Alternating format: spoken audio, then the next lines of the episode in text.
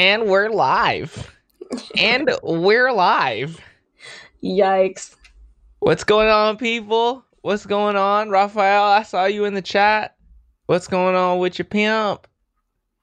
All right, guys. So, um, this is going to be episode number 20 of the Chau Codes podcast. Um, episode 20. That's kind of crazy, actually. I didn't even think about that. But today, Riki is joining me. If you guys don't know Riki, I'll let her introduce herself because God. her bio is a little extensive from the last time I read it. So, Riki, go ahead and introduce yourself to the chat. Hi, guys. How are you guys doing today? My name is Riki. I am a pre physical therapy student. I know it's like unheard of in this channel. But uh, yeah, I graduated with my bachelor's in kinesiology, minor in computer science uh, this past January. And yeah, I'm right now self-taught developer, a front-end developer. I did back-end in college, which we will talk about today. Um, and yeah, trying to get into the world of freelancing for web design development, somewhere along those lines. Mm, mm um, mm, mm. And I'm also a certified Justin Chau flamethrower. Um, because I like to roast Justin here and there. You guys probably have seen that if you're in the Discord, but yeah. It's it's actually like tilting sometimes, you know, I mean? like it's unbelievable. It's actually unbelievable. Um okay, but there we go. So, yeah, Riki's going to be joining me. We're going to be talking about mainly uh the self-taught versus CS degree debate since me and Chris kind of went over it got a little controversial and it, it's like one of those big debates that a lot of people have in the community um, some people lean more to one side than the other, and then sometimes it can get heated. Sometimes, you know what I mean? Like it, it, it gets a little, it gets a little froggy, and like I just wanted to talk about it. Obviously, I'm going the self-taught route 100%. I didn't go to school at all in regards to computer science or web development for that matter. And Riki, like you, like Riki said, she she went there she got her minor in it.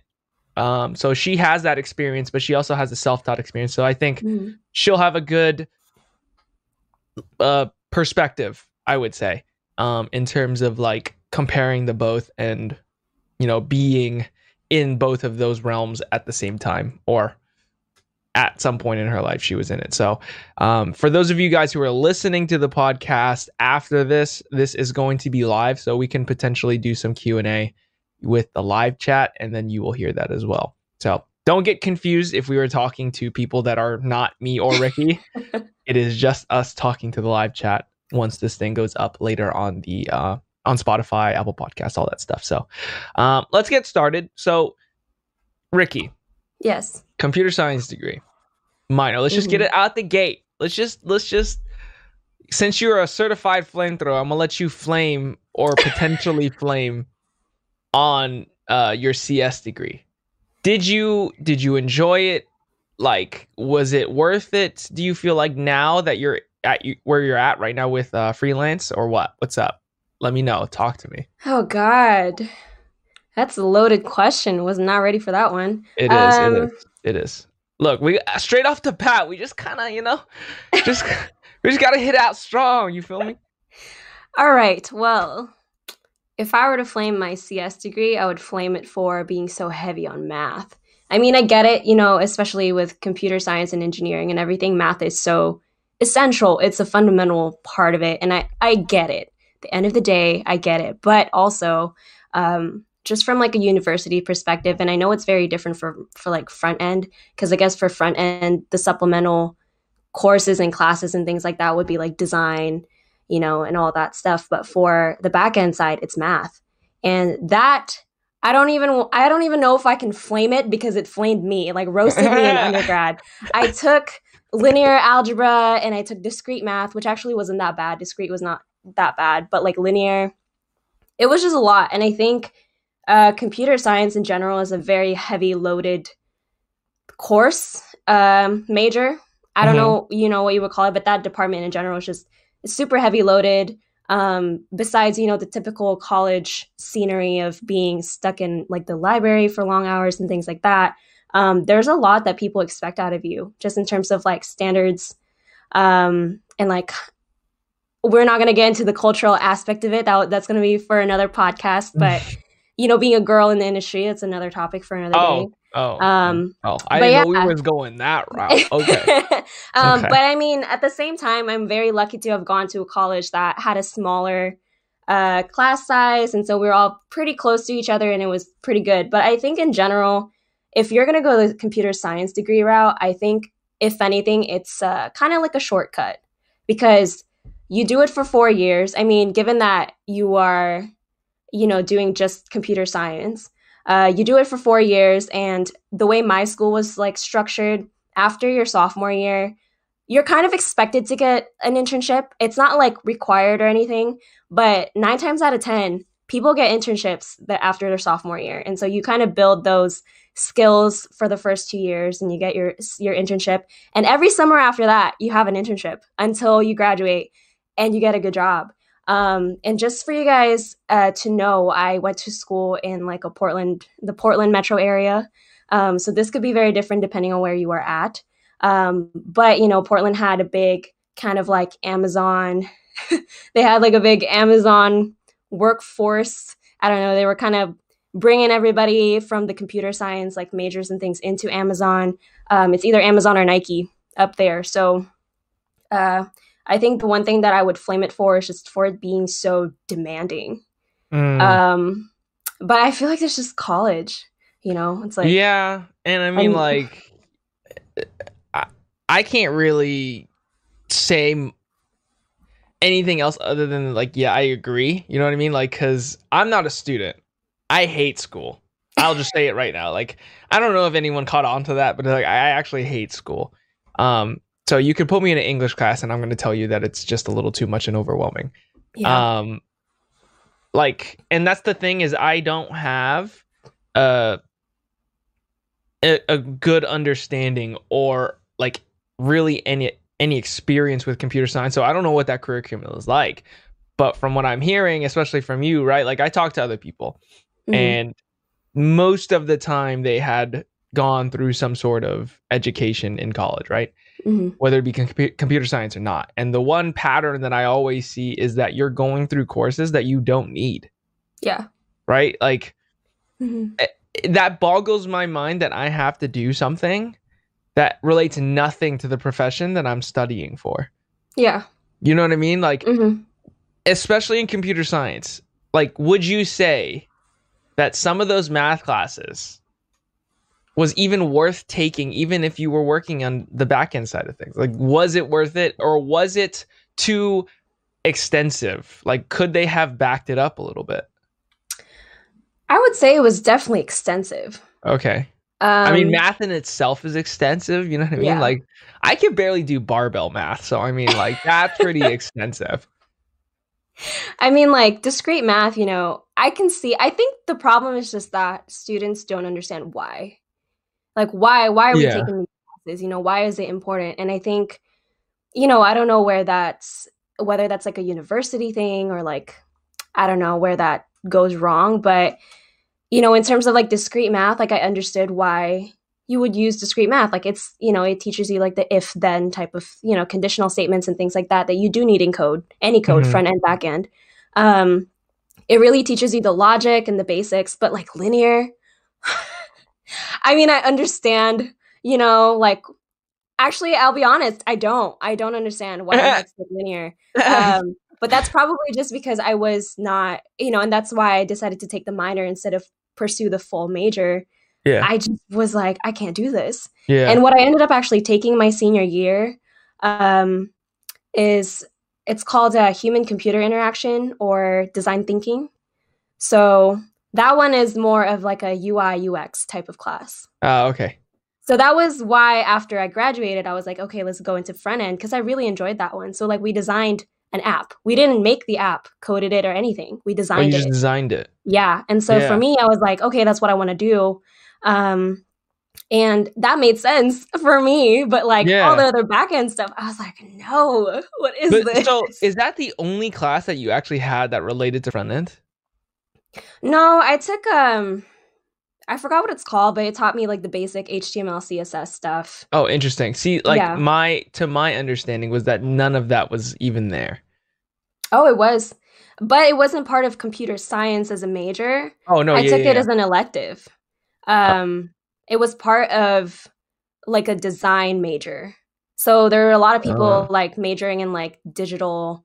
It would it wasn't like illustration. I forgot what it was called because they changed all of that over the years. Um, but it was like more of like a design course where they were in charge of you know design elements and the same thing where they design the website, but they don't code it up or anything like that. Um, Hmm. so I took an elective just because I was interested in it. Um, and I think that was like the intro class. And then the second class was called actual web design. Um, but it was separate from computer science. So, Interesting. right? Okay. Very. hmm Like I I hope because obviously different schools are going to have di- different curriculums, right? Yeah. Um I like and I'm not okay with it, but it's nice to see that those courses are still there, right? Because I honestly felt like JavaScript, HTML, CSS, JavaScript more. I feel like is more in it now, but Yeah. like the HTML and the CSS, I feel like you just barely see it when you're going to school. And a lot of the people, not a lot of the people, but I will say like some of the people like yourselves or like me Mhm. or anybody in the chat really who want to be doing front end, they don't get that Yeah. like the uh, and i get messages all the time from people on instagram or on twitter or whatever where it's just like i'm having to balance my cs degree and also teach myself front end because they're not teaching me that and that's what i want to be doing Yeah. but they're stuck in the cs degree so it's like how do i balance my all my assignments studying for exams or whatever because Mhm. i'm assuming cs assignments are not easy no. like from the some of the pictures and some of the things that I've seen, like oh my god, like that Yeah. seems crazy to me. I'm just like I don't know how you do it. Like uh Andres on Instagram, Mhm. some of the assignments I see him doing, I'm just like, brother, how are you? how are you balancing Instagram, YouTube, a part-time job? You have a side business on the uh, side business on the side. You got a side business, and you have school Yeah. and that's just not easy like Yep. i don't understand it but you know I, I i appreciate the hustle that you have to do but i feel like it's just too much so it's nice to see that some of those curriculums are in college um like Mhm. electives let's say but hopefully and i really do hope that those like start to become part of the actual curriculum um yeah. were you were you teaching yourself at all during or were Oh. you kind of just like focused on the degree itself No, so I so funny story, I, I actually did track in college. I think we've talked about this a little yeah bit we talked about this But. I was an athlete and that But for So- those who don't know, Riki did track. F- um D no, one but that's- athlete. D3, dude. Oh, Not I'm D1, sorry, sorry, but D, sorry. D3. If. I was a D1, there's no way I would have been able to dive into CS at all. oh, all. I wouldn't know. No, your life would have been track. exactly. Um, but with that, just kind of adding on to the point that their their students do a lot. Um, and so for my school was a liberal arts college, so it wasn't like that's the thing I hated about college. I think it's just like you know going into it and all of a sudden you have to take like art history or something. Like like why is this a requirement? I took this in high school. What is high school Yeah. for? You Yeah. know? Um but whatever. That's i feel like that's a whole other topic just college in general. Um but as far as like cs degrees go i think um the thing about it is just a it- it's just so i don't know. There's just such a variety of ways you can go about a cs degree because there's some schools like i think cal poly where they're straight engineering. You know Mm. like you don't get a cs degree and get your master's in software engineering. You go straight into software engineering. Um, and so i feel like there's just such a wide variety of ways to go about the degree um, that it's hard to i don't know kind of like find your own like you know what works for you type of thing Well, Uh, you're because- stuck, you're stuck to the path that they give you. yeah, but also to your point, you know, like I told you, the uh what's it called? Like the design Yeah, yeah, major was Mhm. separate. And so I think the thing about college is that See, okay, now I'm gonna conflict. Like, I'm gonna contradict what I'm uh, like I was gonna say earlier because I was gonna say that I think the thing that college brings is awareness to inter like interdisciplinary, I don't know, values. Uh-huh. Um, that's I think what I learned from that like design class because the design class wasn't just CS kids; it was like CS majors. We had like psychology majors. Um, I think we had maybe one business major, but it was from a wide variety of majors. But that's so important in a design. Yeah. If you think about it, you know, like wherever you go and whatever company you work for, you have to think about all these different aspects. It can't just be, you know, from a CS route, it's like, oh, does it work? But from a business route, is it sellable? Mm. And then from a psychology route, it's like, is it appealing to the eye? You know what I mean? So there's like mm-hmm. these different design aspects that kind of come together. Um, and I feel like I was going to say that that's like what college brings, but then at the same time, I feel like it doesn't bring that because yeah. for like CS, people are so focused on like, oh, you grind, you grind, you grind because it's so hard. Mm-hmm. And then at the end of it, it's like you didn't have any time to explore all these other interdisciplinary, I don't know, fields and things like that in order to make you like a well rounded employee, individual, whatever you want to call it, engineer, yeah. uh, developer, or whatever. Mm-hmm. So I think, you know, there's like you know, like the two sides to a coin type of thing. Yeah. Um, but yeah, I I agree and I disagree. I guess. yeah, I mean, I feel like I, that that's the hard thing, right? Because I don't have input on it. I don't yeah. know. I I'm completely uneducated on you know the education system as a in terms of like the CS side. I have no idea what goes into it and that's why I want to bring these conversations up because I literally have zero clue. The only thing I go off of is literally my disdain for school. and I just I'm just like, look, I I don't think you should go. I hate school, but at the same time I understand and I wanted to make a video on this, but I should probably do it here too. Is mm-hmm. I should probably put it this at the beginning of the uh, of the recording, but I'm not saying don't go. I'm not saying you should drop out. I'm not saying you should um be self-taught. Mm-hmm. Do what makes you happy and do what you think is right. It just because I don't believe in the school system and just because I don't like school and that I'm not a student and I don't think I can be a student, and it's not that I don't think I can be, I'm really not.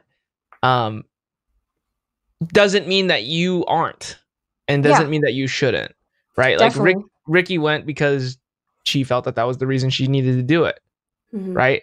But then ultimately, you ended up as a self-taught right yeah. after, right? Like but after at the same time, um, so here's like the debate, right? For me, uh-huh. I like school. Um, dude, I'm yeah, getting there's, my there's there's people like you that say that, and I just I don't I I'm don't like, understand dude, it. I'm applying to grad school. I'm getting my doctorate in I feel like there's like just some like holy water that I gotta like signed up to a call. I'm just like, come on. Yeah. Like, so that's that's the other side of it, right? Is that I I like school, but I think for me it's just that I like structure. That's how I am as a person. One hundred percent. Yeah. That's that's yeah. what I always say. Is like some people need that structure. Mm-hmm. Some people need that like stance of okay, there's a professor there's my class. I'm gonna listen to what he or she has to say and I'm gonna do the work. That's mm-hmm. it. Right? Like people need that and people love that. I get yeah. it. I get it. Same thing comes with a boot camp. Yeah, exactly. Right? Like if you needed the structure, I always say, look at a boot camp. Mm-hmm. One, you're probably potentially saving an, more money than you would if you went to do, you know, university. Yeah, absolutely. But I like think, I get it. I get yeah. it. I think my advice for people kind of like thinking about, and if there's any listeners, I feel like you have a few that are not even in college yet. Um, yeah, yeah. A few younger and then the younger audiences. Mm-hmm. Um, I, I think my advice like twelve that are like asking me questions. I'm like, dude, what? You're 12. Don't yeah, worry about it right now. I know, right? I was like, what was I doing when I was 12? I know, I was like, oh, 12 years old. I don't even remember. Um, but my advice would just to I mean, it, it, depends for everybody, but if I personally, for me, if I were to do it over again, and this is coming from somebody who, you know, had gone through both essentially, right? Like I had done the degree first and then self taught. Um, my advice would be to go to junior college. Dude, Like- JC baby. J- dude, I couldn't even make it out of JC. That's all I'm gonna say. but that's exactly right. So then now you're here and you realize like, hey, you know, and you potentially save yourself like thousands and thousands of dollars that I Oh. now have in student debt. Oh, because 100%. You went the JC route and you know you realize it but also just in general like go to JC knock out those GEs like every single school unless it's like a I, I don't even know how Cal Po- like Cal Poly is structured um, I always use it as an example because I've heard from multiple people that you go in and you have to declare a major um, Oh, really? You can't go in undeclared? no and it's dangerous or I think you have to declare within your first semester or something like that which Oh, as an 18 year old how do you expect That's a big 18-year-olds decision. Exactly. And so I don't know what the stats are for people in Cal Poly and who drops out or who actually makes it out, but there are those people that they go into college and know exactly what they're going to do. And like props to you. But me, But but the statistic on that is that like most people who go in with that always change majors or minors, whatever. exactly. That was Yeah. me. I switched majors 5 times. So yeah.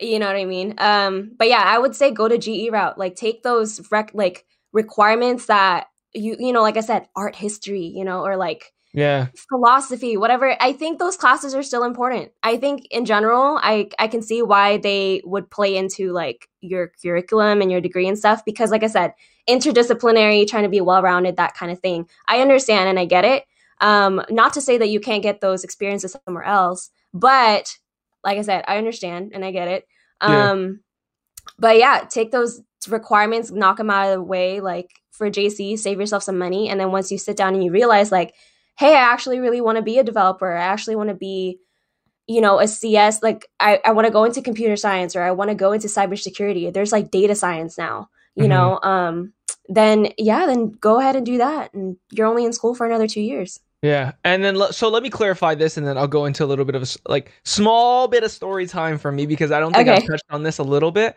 Sure. But so for the international side of people that are watching or listening, JC, JUCO, community college, whatever you want to call it, there's different terms here that we call it in the US. Um, it's pretty much like I don't know how else to really describe it, but it's like it's a step underneath university where you only go for like what two years Mhm. and Yeah. you kind of like you can decide on what kind of major you want to go to and then from there after your two years you would then transfer to a four year and finish your degree off there and get your bachelor's or pursue a, ma- a master's or whatever Mhm. um the caveats not the caveats but the nice nuances that i found for me for juco was i didn't have to take my sats i don't know what that equivalent is in any other school system like abroad but for the sats like I- i'm pretty sure you had to take it in order to get into universities Mhm. um, if you went out of high school and you didn't want to take it like me i re- completely refused to take it um, you can just go ju- uh, the juco route and sign up and then you don't have to take it Yeah. um, so i was like all about that everybody was studying for sats and i was like dooskies like Yeah, dude. I studied abroad in England, and that blew my mind. Their bachelor's is three years, what and like but they also are their school system is weird though. Like in my opinion like they have like sp- uh it's like a levels or something. And Yeah. like you have you have to you get certifications yeah, instead of instead of degrees which that part i actually think is a lot better because you actually get certified for the things that you want. Mhm. but i don't know what uh, like what else that entails. Like Yeah, there's a know. lot, a lot that got kind of like it's just it's very different. Like I went my senior, my last year, my last semester of senior year, went to England, just said screw it, and I Mhm. actually came back early to walk and graduate. Um, but it was so funny because I was like an extra year in school, and so everybody was like, you know, all the seniors, seniors that I was in school with, they're technically juniors. it was just like, why are you in school for an extra year and all this other stuff? And yeah, there we could talk about that another time because their entire system is, like you said, very different. yeah very Um, different maybe i should get someone from the uk to come in and just like explain that because yo that shit is like rocket science i'm just like yo what are we talking about right now Yeah. um but go so going back to that whole juco thing um so speaking of majors and declaring initially and then changing later on eventually i actually went in to community college do you, do you know mission college Yeah. West Valley. So that's where Mhm. I went. Um, they're both sister schools, so the, they they run off the same system, Mhm. different campuses. But um, I went into West Valley slash Mission with a initial uh nutritionist slash uh dietitian major. So Okay. that's that was the route that I wanted to go. Interesting. I had no intentions of I at the time I was not pursuing code at all. I didn't Yeah. know about computer science. I didn't look into that degree route. I was all about nutrition, like sports science, um like just human performance in general, so that's what I want to go into. And I think the nice thing about the whole JUCO route was as I was going through it and failing almost every class, um, except for English and psychology, um, I I appreciated that I wasn't stuck to you know like a degree, right? Mhm. Like even though I declared it, I wasn't really subject to anything. Like I could just drop whenever. Um so that was kind of the thing was like as I was going through and as I was trying to figure myself out, I I really figured out that school was not it. Yeah. Like I was not about that. Um it and that's like the cool thing about JUCO was you save money. I barely paid anything. Right? Yeah. Like comparatively to a uh, to a university, I barely paid anything. The more expensive part was the books Yeah. right? And I think putting yourself in an environment where this is what I'm trying to say is figuring out what it is you actually want to be doing with your life. Mhm. And and I I I hate that people like you said go have to go into a place like Cal Poly and it's a great university, right? Like renowned place, very well known. But the fact that you have to go in quote unquote knowing what it is you want to be doing for the rest of your life Yeah. at what 18 exactly. you're 18 years old yeah. and in this space in the coding space right you see people at 50 60 Mhm. 40 35 28 all making a switch over to coding yeah. like and that's the one other thing i want to talk to or touch on as well but not right now like just very lightly is that you can always switch to this whenever you want Yeah. and that's the beauty of being able to self-teach yourself in this industry right and like I think uh go ahead to your point, I think you could do that with anything. Just like on the- On the other side though, you don't think so? Okay, so here's where the debate is happening. Here we go. self-teaching yourself in anything um no, no, no, no, not self-teaching. Just uh it's making the switch.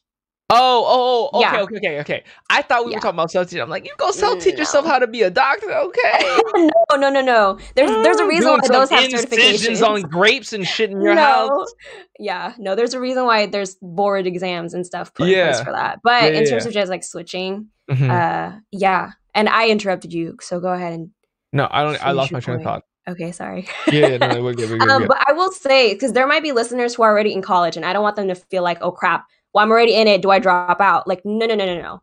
Um, if it's for you, it's for you. And that's okay. And I think my Yeah. biggest advice, because like, right, like I, like I said, I switched majors five times. And like, I, the admissions, not admissions, the counseling department probably hated me because I put in almost every single semester, I put in a declaration, like a new change my major type of declaration. I went and I was going to make a video about this. Um, there we go but I went from I went in as a bio major because I was like, oh, I want to be a pedi- like a pediatrician and like all these other things. Wanted to work with kids. Realized I didn't want to do that. Mhm. Um, and so I switched into exercise science or kinesiology, uh, which ended up being my actual degree. But I during that I also switched into business. Um, and then I realized I was like, I don't really want to go to school for business because I could just learn it teach myself all this stuff. Yeah. And then um I switched into design and um no, it wasn't design, it was film. I believe it was film. oh hell yeah i was in Yeah, film so- in high school that was so dope Yeah, me too. So I was like, hey, I really like this. I really enjoy it. I was like at the peak of me like just loving creating videos and things like that. Um so I switched into film trying to find I don't know, I guess my passion in it again. Um, and then I switched out into computer science um, because I think I was just trying to chase that, like, I don't know what it was, but I think I was just really scared to switch into computer science. So I finally bit the bullet and did it. Um, and also took a, a, bit of a background. Like in high school, I took uh, like a Java course and completely fell in love. That was my very first language that I ever learned was Java. I guess minus HTML, CSS from MySpace. Um, yeah, but I, I you know, did that. I missed. I missed that phase. Oh my gosh, you would have loved it. I missed God, that. You would have loved it. Yeah. But yeah, so I took Java in high school, fell in love, went to college, switched into computer science, and then I was in it for a little bit, and then I was gonna do computer science kines minor um, because I had already done kines like pretty much halfway through. Mm-hmm. Uh, and then I took a a human development no not human. It's a motor control class like a motor learning control class. Like robotics fell in love with that. Huh? Like is that robotics? No no for uh for kines oh oh oh understood yeah understood, yeah. understood. so i fell in like i just realized i completely really love that and i was talking to my counselor and he was like well you're going to be in school for six years if you mm-hmm. decide if you continue doing the the minor or i'm sorry the uh cs major or a double major and I was like, dude, no, I'm not trying to be here for six years. Yeah. And I completed in four and a half, but oh, that extra yes. half was because I took it abroad. And that was just, I have no regrets of studying abroad. Um, but, anyways, so I switched out of computer science, got that as a minor, and now here we are. I have a kines degree. But to my point, long way of saying, if you are in college and you are kind of scrambling and thinking of, you know, you're listening to Justin and he, you think he's telling you to drop out, um, don't don't do that. I would say the first two years, focus on getting. If you really don't know what you want to do, or you don't know if code is for you, take it slow. Uh, four years goes by fast, especially in college, but it's also a long time. Um, and you develop from 18 to 21, you know, like, yeah. or 20, you know, 22, 23, however long you finish school. Um, you develop a lot and you learn a lot more about yourself. And so I would say finish your GEs, like all the classes you don't want to take. Um, save that don't save it for last a lot of people save it for last they're like oh i want my senior year to be the easiest year but i'm like no make your first two years the easier years because you really don't know what you want yet or if, yeah. if you don't you know you don't so i would say do that and then take a few classes here and there take enough to kind of be on track with your major um, and then you have some room to switch out if you want to switch out um, and i would say be 100% honest with yourself i that's think that's exactly where people, what i was going to touch on yeah that's i think that's where people go wrong is they like go into it like like i said i wanted to go get my md and i realized like it's just a, the money is appealing mm-hmm. uh, working with mm-hmm. kids is appealing but at the end mm-hmm. of the day mm-hmm. like i, I don't want to do this you yeah. know i was like i, I don't want to be a i don't want to go into school for another eight years do my residencies and all that stuff and so you know and similar to that point i didn't want to be a computer like i didn't want to be a software engineer at least not right now or at the mm-hmm. time you know, mm-hmm. I didn't like the back end stuff. It was it was hard. I was like, I don't like this. Like even my uh, my counselor, he even sat down with me and was like, I know you have the brain power to do this, but do you want to? Yeah, that's the big thing, right? Yeah. That's the and big like, thing. Is you know, are you like, doing no. this because of the money? Are you doing mm-hmm. this because it looks good and yeah. it pays well, or are you actually doing this because you want it? Right? Like that's a exactly. big question. And that's like that's the other thing I want to talk about. There's two things actually. Um, one is like Riki touched on this too. No matter what we say, right? There's so many of us in in the community where you know we have differing opinions. Um, I know Danny Thompson, who's in here, um, has his opinion on this. I have mine. Christian has his. You know, you have yours. Everyone has theirs, right? And you have so many differing opinions that you can listen to. There are some similarities in our opinions, but ultimately they're ours, right? don't you can use them as guidelines you can use it as some advice but don't take it as the ultimate answer and that's what oh, i absolutely. hate when people do is that you know my opinion is now their answer and i disagree with that yeah like my opinion is my opinion mm-hmm. you you need to be your own person and and kind of understand yourself because me you danny chris whoever else in the community doesn't know you personally right? They don't know how you mm-hmm. think. They don't know your tendencies. They don't know what you like or dislike. Okay. So if you feel that you need to drop out or you feel like you need to switch your major because computer science isn't for you, mm-hmm. you're the only one that can really answer that question. Yep. Me, Riki, Danny, Chris, doesn't matter, whoever, right? Anyone on Twitter, anyone on Instagram, we're gonna say all these things. I will always preach my disdain for school. but that doesn't mean that because I do, that means you now hate school. yeah. Right? Like you need to make your decisions on your own. Use these all as like again, like I said, guidelines. Mhm. You know, like kind of take in that perspective, right? Use different perspectives to kind of guide you in that route. But at the end of the day, if you are unhappy in a computer science degree, make a decision, hmm right? Don't make that decision because oh, Justin doesn't like school. Oh, I'm out. I'm gone Yeah. Today. Absolutely. Who who who do I go see? I don't, I don't need to be here anymore. like I, I'm done with this. I'm gonna go self taught because Justin's doing it, right? yeah. Justin, what what pro what, what what laptop you got? Where do you oh live? oh my like god. you know what I mean? Like there are those people though. You know what I'm talking about? Yeah. No, I totally agree. They adopt like other people's lives and they're not living their own. Yeah. Oh like, oh my god. Yeah. Shit, someone college. clip that. Someone clip it. Someone clip it. Um, but like again, be your own person. That's something you got to learn. Is like Mhm. being your own person. So like that's one thing.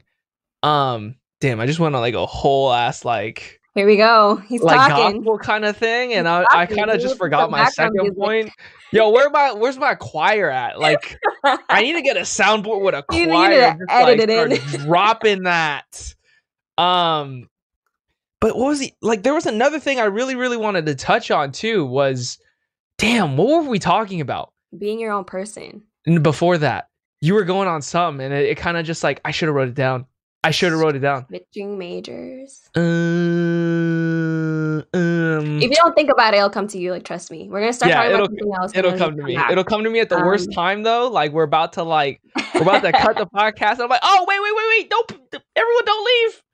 Um, um, but yeah, like that's that's just like kind of the- one main thing is being your own person. I think that's one Mhm. big big takeaway when it comes to this conversation slash debate slash argument slash whatever it is. Right. This is going to be and continue to be for a very long time the conversation that runs around in this community is what do I do? yeah.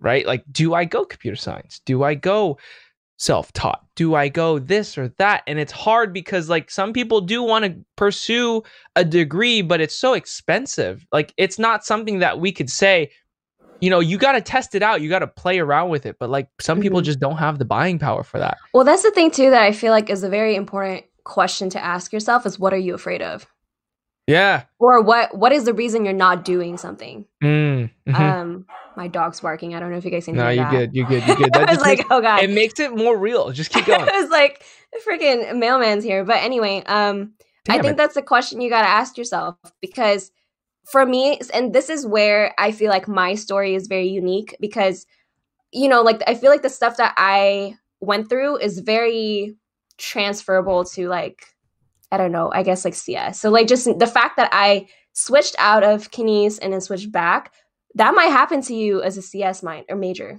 or whatever you're in, you know, engineering. Um, and that's okay. Like, Mhm. for me, the thing that really helped me kind of decide if I want to f- pursue physical therapy or pursue software engineering is changing my mentality from if this, not that, to Mm. if this, then that. Mhm, mhm, And so, you know, to my point, oh, yeah, I might. you got the choir. We need the choir in the back. Oh my um, god, that's what we should call it. Keep going. but to my point, like, you know, I you're gonna make me lose my train of thought. But no, you're all good. Um, but yeah, I think just switching that mentality and it, it made me realize that just because I'm in something right now, it doesn't mean I'm you know rejecting this other thing that I really, really, really want. It just Mhm. means that there's maybe another time and place for it. And so who Mhm. knows? My mentality going into physical therapy school is that I do for like I do really believe that there is something in the middle of sports science or whatever physical therapy realm I'm going to get into and tech that for some reason I was brought into this universe with the brain power to like both and I feel like there's really something in the industry for me and so who knows maybe I go into physical therapy and you know, I run my own clinic for a few years and then I realize, hey, there's this type of technology that we really, really need. And then I go into software engineering and then I bring it into the industry. So, you know, like I don't, I just, the thing is, I don't want people to limit themselves. That is the overall, I think, message with that. It's just don't limit yourself. Just because you're doing something now doesn't mean you're going to be stuck. My mom is 49 and she just did a career switch after 10 years. yeah. Um, no, and I agree. And it, yeah. to add on to that, it's it's being open minded about that, oh, right? Oh, yeah. I feel like again, it's it's exactly what you touched on. Is people feel like there's only one route, and there isn't. Mm-hmm. Like you're preaching on them, right? Like like part of the gospel today, man. Jesus Christ, is today's Sunday?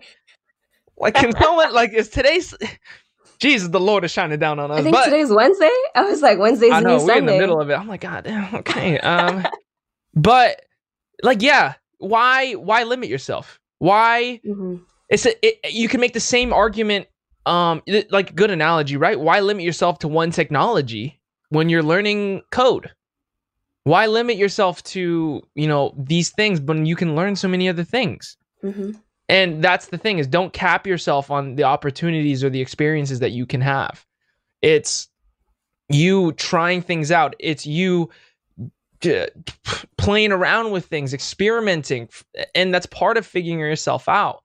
Yeah, it, it's absolutely. like you're never gonna know unless you do it. Mm-hmm. Right? Yeah. Like I, none of us would have never ever known that this whole YouTube thing could be a thing if we hadn't done it. And I know we've talked about this before. Um, oh yeah, off off stream, uh, mm-hmm. especially with Chris was you. We had friends that told us we couldn't do it. Oh, I have people tell me that all the time, and I was all on YouTube time. before anybody was on YouTube. All the time. I'm sure Danny got the same thing. I know. I see him in the chat. Right. Yeah.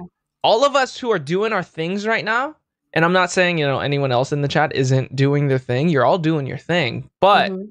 should you or would you have listened to those outside opinions telling you even in family dude that's like the crazy thing is like oh, when God. family tells you right? we're going into that? Oh hold on hold on no back up back up back up. Back up. We those, those are those are uh, murky waters but like but that's like for it's for real though. Yeah. It's like no, I, why I absolutely and it, it, touches on the point of being your own person. Yeah. Two is mm-hmm. why listen to those outside opinions when it's something you want to do Exactly. Why are you doing it to conform to outside opinions or your family's thought of what you should be doing?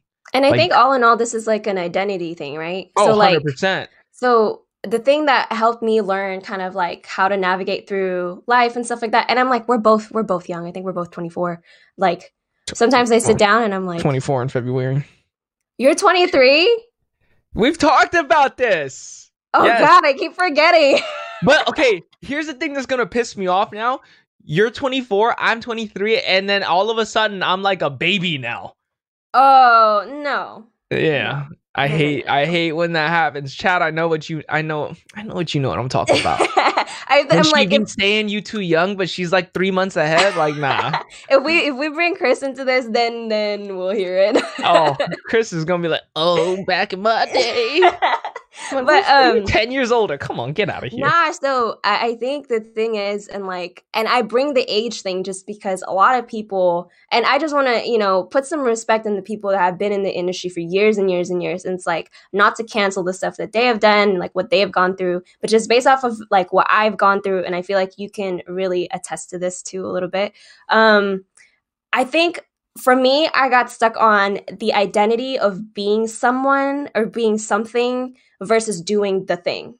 So for like as an athlete, I got stuck on being a pole vaulter, being a track and field athlete mm. instead of I am I'm Riki and I do track. Yes. You know what I mean? Yes, and so yes, in the same way, like I feel like that's the thing about college and that's the thing about like majors and careers is that we need the choir. We need the choir. Where, where my shoes at? where my shoes? That's like the voice. I'm throwing my shoe.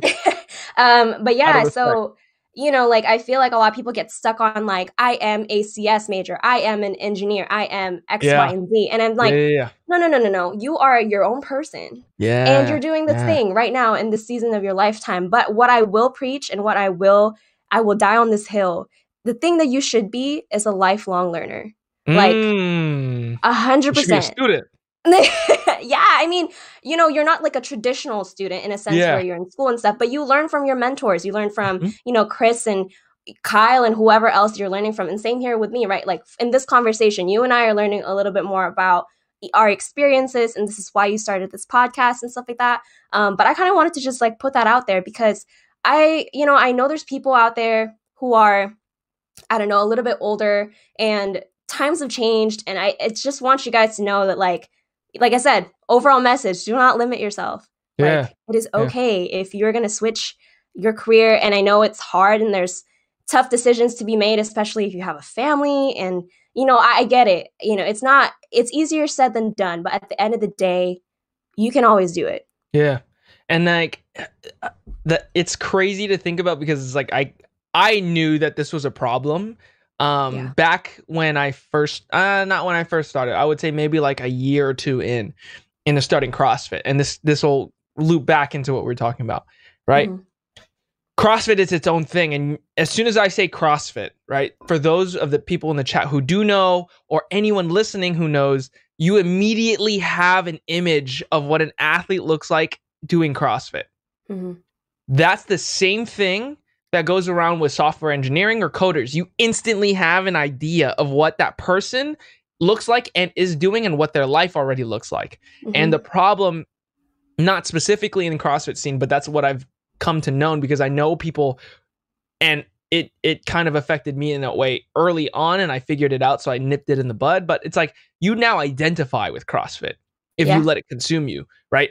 I am not like you said. I am not Justin anymore. I am a mm-hmm. CrossFit athlete. Yeah. And I let that like consume me because then I started conforming to a CrossFit athlete's lifestyle. I felt like I had to be doing these movements and these kinds of workouts, working out twice a day, having double sessions, eating these certain foods when it's not me. I can't be doing double days because like my body will not allow that. But Mhm. I'm pushing myself because I feel like I have to in order to maintain this image of what a CrossFit CrossFit athlete looks like. yeah. It's the same thing with coding. You feel like you have to be coding every day, eight hours a day, nonstop, no breaks, only for the bathroom, barely eating, coffee all the time, right? Like you have a predisposed image of what a software engineer Yeah, or it's like an aesthetic. One hundred percent. But like you conform when you conform to that image, that's when it Mhm. becomes an issue because you're not your own unique person no more. Like you're conforming to this stereotypical person or the stigma of what a coder is, and it's Mhm. like that's not how that works, buddy. Like like figure out what it is you want to be doing.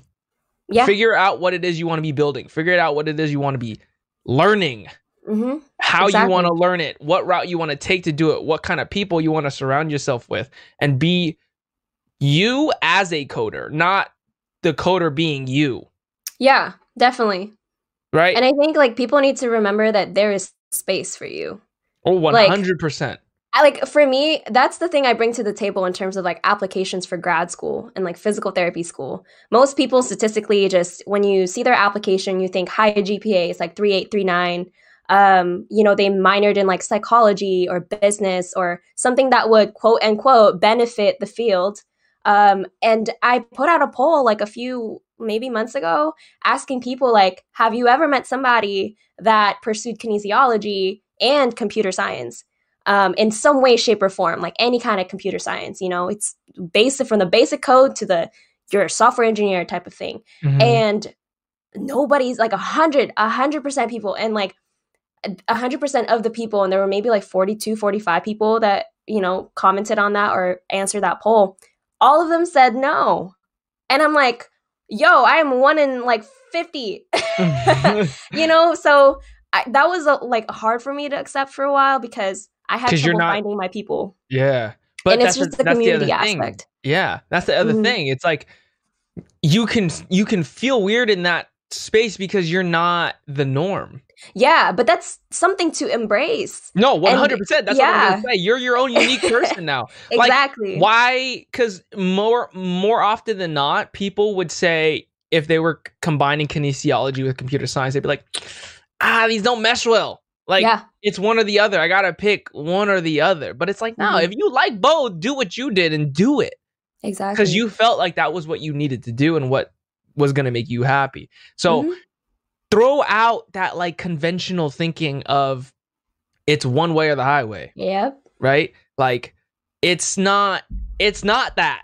It's you know, if I want to combine computer science and um physical therapy or you know human performance or whatever it is, there is room for that. Yeah. Like you can't cap that. Like there would be no creativity if someone capped on that. Oh, there would be no Steve Jobs. There would be None of that. no uh, like Elon you Musk. can't be i think the, the the main thing that like we we could touch on there as well is like you can't be afraid of going against the grain oh yeah. you it's gonna I mean? be tough. yeah for sure. it'll But... it's gonna be so tough Yeah. for you if you are so afraid of going against the grain getting out of your comfort zone and i say this all the time and i said this in the video that came out today was you need to be comfortable with being uncomfortable Oh yeah. hundred percent.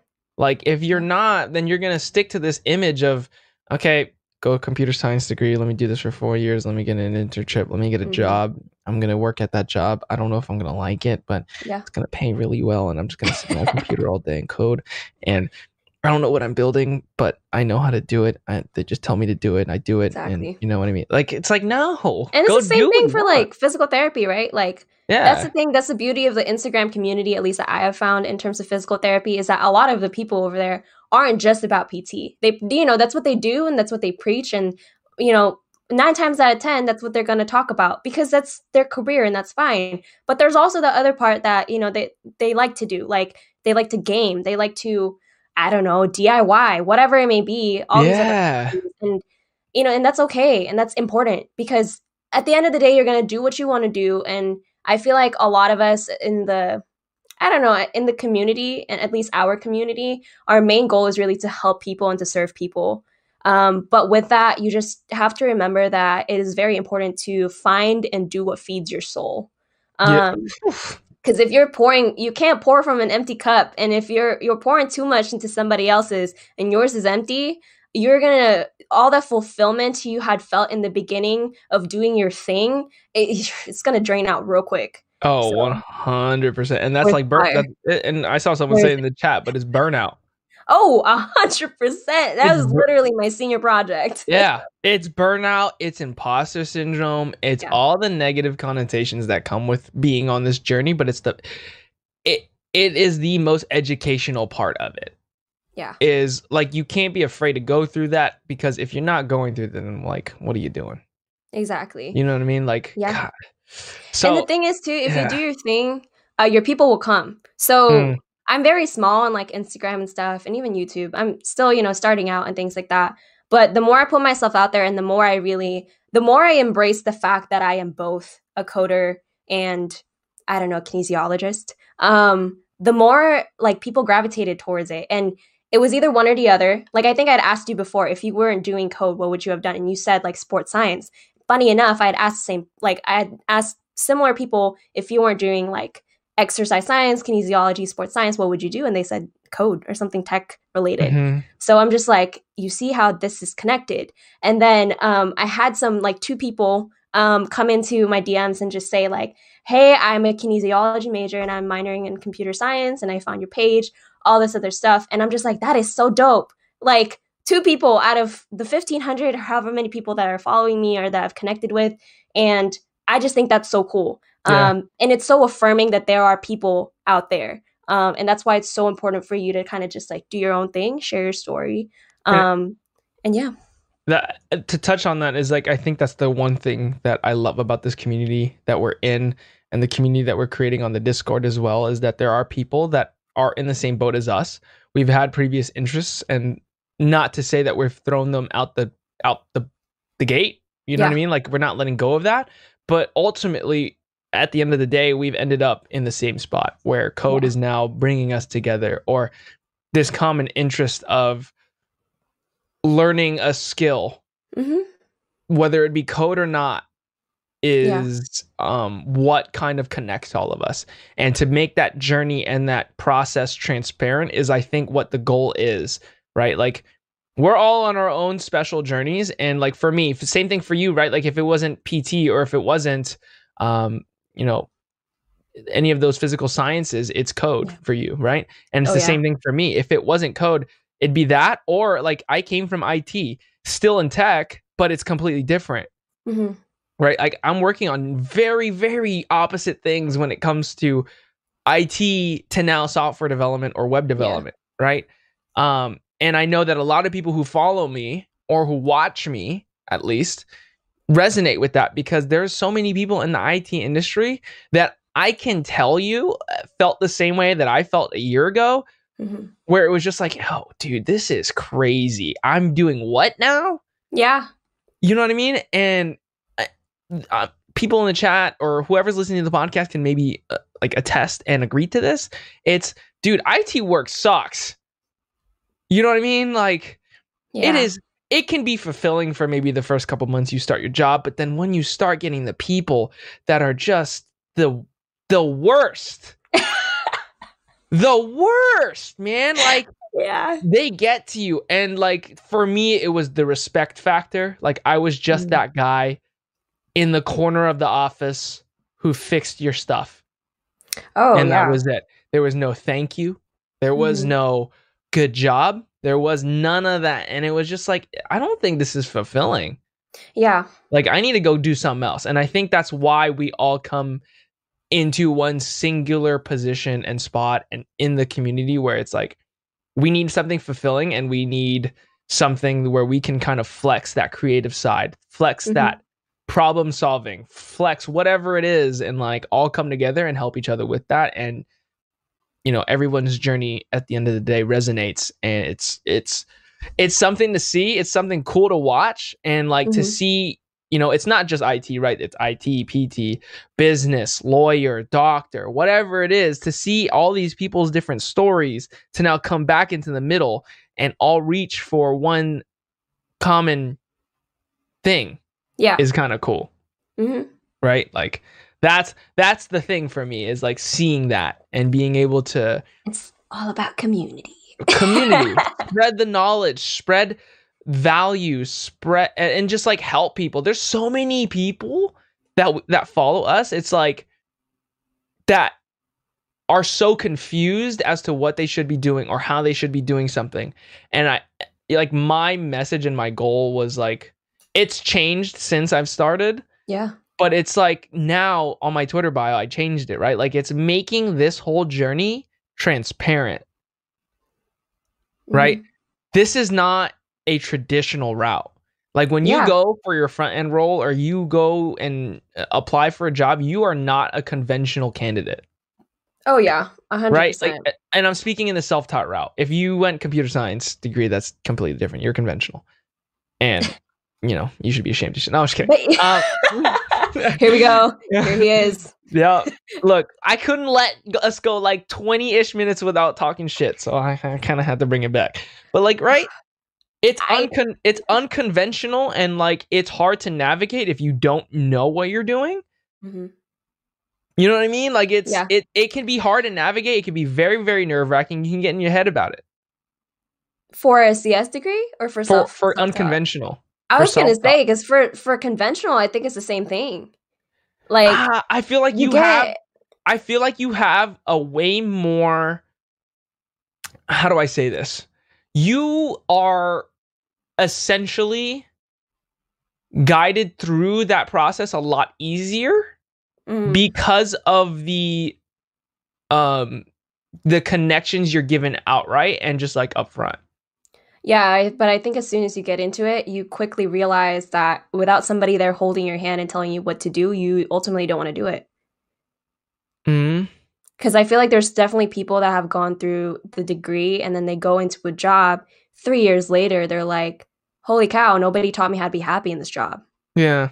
You know, it's like somebody told me how to sit down and write code or do the technical thing, but nobody told me, you know, outside of school. And I think that's ultimately like that's the con of school, right? Is that you get stuck in this identity, again, identity thing, that you're mm-hmm. a student. And then you get out and then you're like, oh, shoot, you know, like now I got to pay rent and pay student loans and all these other things that I got to do now as an adult, plus try to navigate through figuring out who the heck I am without school. Mm-hmm. Um, and I feel like there's there's people that go get their masters and their PhD up until they don't leave school because yeah. And I mean, if that's for you, that's what you want to do. Like you know, by all means, go do yeah. it. Uh, yeah. Uh, but there's there's people that get stuck in it because that's what's comfortable. Um, yeah. And I mean, I don't know what our school system is going to look like 10 years from even a year from now with all this covid-19 stuff mm-hmm. um, and everything being distance learning you know uh, but i think that's that's what ends up happening the conventional route is that you kind of you get stuck in this I, I think it just also might be with the times but you get stuck with the traditional you know resume builder you know portfolio builder type of way and then you get out there and then all of a sudden these companies want more. And you're like what more do i do? This is all that school taught me. Yeah. Um i think from i and i learned that from going through my physical therapy stuff because I'm unconventional. So in that realm, I'm very unconventional. I guess in both, I'm kind of unconventional. Um, but in that realm, very unconventional. You know, a lot of people, the traditional route, they go into undergrad with, you know, declare the kinesiology, whatever health science, whatever it may be, finish the prereqs, done in four years, get into school. But for me, I'm like, I'm taking a gap year. Plus, I'm doing the coding stuff. Mm-hmm. Um, but you know, I also I don't have the best GPA. My GPA, I'm gonna be very transparent. It's like 3.2. And a lot of candidates, especially when you Okay, but like when you given the pool, especially I want to go to UCSF and UCSF is a very competitive school. Mm. Um, and there's schools out there like Sac State and all these other schools that like they don't even look at the rest of your application if it doesn't say 3.7 or up GPA. And that's mm. like, you know, and it's like, how can I bring what other things I have to the table if you're not even gonna hear me out?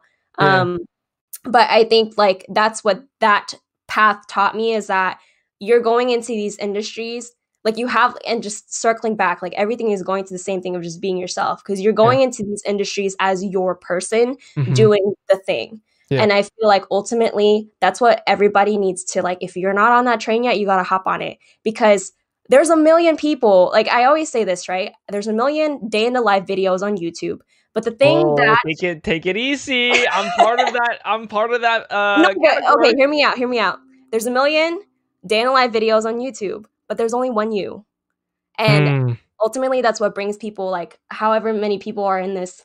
Uh, there's 63 people watching our stream right now.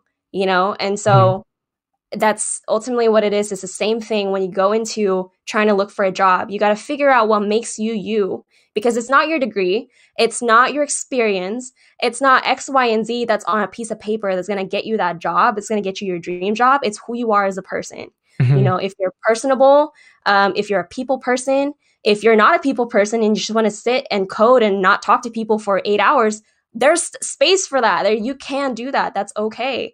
Um, mm-hmm. But you got to learn how to embrace it and just you know be okay with that. So, yeah. where's the choir? I, am telling you, I need that soundboard. I need that soundboard because that, like, dude, I have to go back through all of this and just clip like some of this. I know because it's like some of it is just like, really good. Um, but I will give a quick shout out to Taryn though. Yeah, uh, I, I, I see him. Uh, I see him desperately asking for attention. No, I'm just kidding. Um, I see him. If for those that don't know, and I'm gonna give Taryn a, a quick shout out. Taryn is actually a mutual friend of both of ours. I went to middle school with that fool, um, and Riki went to high school with him. Yeah. And we come to find out when after me and Riki had met and talked for a little bit. Uh, I don't even yeah. remember what happened. Um, but was it you that brought up that Taryn knew us or to, knew me? I think I asked him if he knew you at some. It was like a CrossFit thing. I thought you guys knew each other because of CrossFit. Mm. Um, and then it wasn't. I think you guys know each other because of school, and that's yeah. when he was like, "Hey, yeah. you know." I went to middle. I was like, I met. He was like, "How do you know him?" I'm like, "How do you yeah. know him?" And then I went to you, and it's the same thing. And so it's pretty funny. Same story, yeah. Yeah. So funny how that, the world works. Yeah, yeah, for real. It's crazy. It's crazy. Uh, and to, and to even think that Taryn is now a, a software engineer too. Yeah. Like oh, it- that guy. Okay, I give major props because Taryn was in my oh my god every single year freshman year of high school. he was just in, sitting in my Spanish class every single year. He was in my Spanish class, and I think junior year um, he was also in my coding class, and he was one of the very. I was two out of thirty people, two girls out of thirty guys. Um, or two girls out of 30 guys, but there's two of us girls and there are 30 guys in that class uh, for Java. And uh, he and a few other people were very good about making sure I wasn't like outcasted or anything. Mhm. And it wasn't even like that they had to like go out of their way to make me feel outcasted. You know, they were just being good people, you know, but they're, you know, I've had that experience of people like shunning me or like thinking differently of me because one, I'm an athlete, two, I'm a girl of like, oh, why are you in here in the computer science lab? Are you taking an intro course? And I'm like, Mhm. no, dude, I'm taking a 300 level course. Like, I'm in the major. How about Yeah. you go check the syllabus? yeah. Um, or like whatever list they have of students. But, anyways, um, yeah, there's just wanted to give him a shout out for that because we need that in the industry. Looping it back around to our podcast and stuff, like, you know, like like you said, you know, like when you think of somebody, you immediately think of like an image of who they are in the, in your head and stuff. Uh, Mhm. But people surprise you. There's a lot of people don't think like I game on like maybe some people don't think you do CrossFit or whatever it may be. Yeah. So yeah. you know, So like yeah, that's the 100%. Don't judge by don't judge someone by their image or their cover. Um but to, to, to tackle something and just to let me disclaim this, okay? I know he's I know he's joking around with me and I, I know he's not like for real for real. Um but I know some people might take it seriously Yeah. is um Taryn brought up a point where it's like I'm crying right now cuz he called me conventional. And you know, I know he's joking around. I know Yeah. he he doesn't really, you know, all that care. Um, but you know, to to to disclaim this, I'm not saying going conventional is wrong, Mhm. right? I'm just saying comparatively, if you went and got a CS degree, it's wrong. I'm just kidding. if you went to go get a CS degree, comparatively to if you are self-taught, okay? Take someone who went the full 4 years and take someone who self-taught themselves for however long, right? Mhm. in retrospect and statistically speaking, it's probably easier for the guy or girl who went the conventional route to get a job than the self-taught. Am I wrong? Yeah. No, I agree. Thank you. Okay. Um i- that's the and that's my argument there is that, you know, if you went conventional, I'm not saying sure, there might be some places that don't just hand out these connections or hand out um this this ease of transfer from school to job Mhm. right? But if you compare the both, it's so much easier for you to have that piece of paper right behind you and gives you that quote unquote credibility Mhm. as opposed to someone who has self taught themselves for however long. Yeah. Okay. And also to circle back because I remembered my point. Ha, I remember I remembered I remembered my point, but then after that we can go into some Q&A because I know someone or some people will have some questions and then Yeah. we'll get ready to close. Um oh, what was my point? Oh, uh the point was the point was the, my gripe with the CS degree. Mhm. Not my gripe, but I think the things to take into account is how long it takes and we touched on this. It's 4 years. Yeah. Potentially what, 6? Mhm. right? In order for you to leave school with a degree and get into the workforce. Granted, yes, you should you could and should be going into internships, getting some experience in the actual industry and doing that kind of stuff. But it still takes a minimum of 4 years for you to get out. Mhm. Self-taught doesn't matter. That time is on you, and that's what I like, right? Yeah. obviously there's still life to balance obviously there's family other um, variables that play into that where you might not have enough time but the one thing i love about self-taught is you, it depends on the amount of work you're willing to put in how much work you actually do and how willing you are in order to achieve this thing. Because if you're dedicated and you want to like you want to bust your ass to get this thing you can get it in less than a year. I'm not saying that's easy. Mhm. i'm go- i'm telling you right now it's to be hard as hell but it's doable. Yeah. you can't fast track through a cs degree. You have to grit through 4 years Argue that. Argue that. Again, I'm going to this uneducated. Yeah. No, definitely. And I think um I just thought of a good friend of mine who actually her junior year dropped to part time in school because she got a job as a develop no, not a developer. As an engineer for Intel. And Through that's an internship? Uh no, it wasn't wait, did you ask if it was an internship? Sorry. Like did no, it start it, as an internship and then go into full time? I think she got an internship the summer before Mm-hmm. And then she had finished like a couple other like coding classes. Like I think it was like they taught a cybersecurity class that year or something like that. And once she was done with that, she got an offer. Nice. Um, and so in terms of like fast tracking and stuff like that, like I agree in a sense that self taught takes it takes off the fluff. You know what mm-hmm. I mean? Yeah. Um, but like as somebody, point. yes.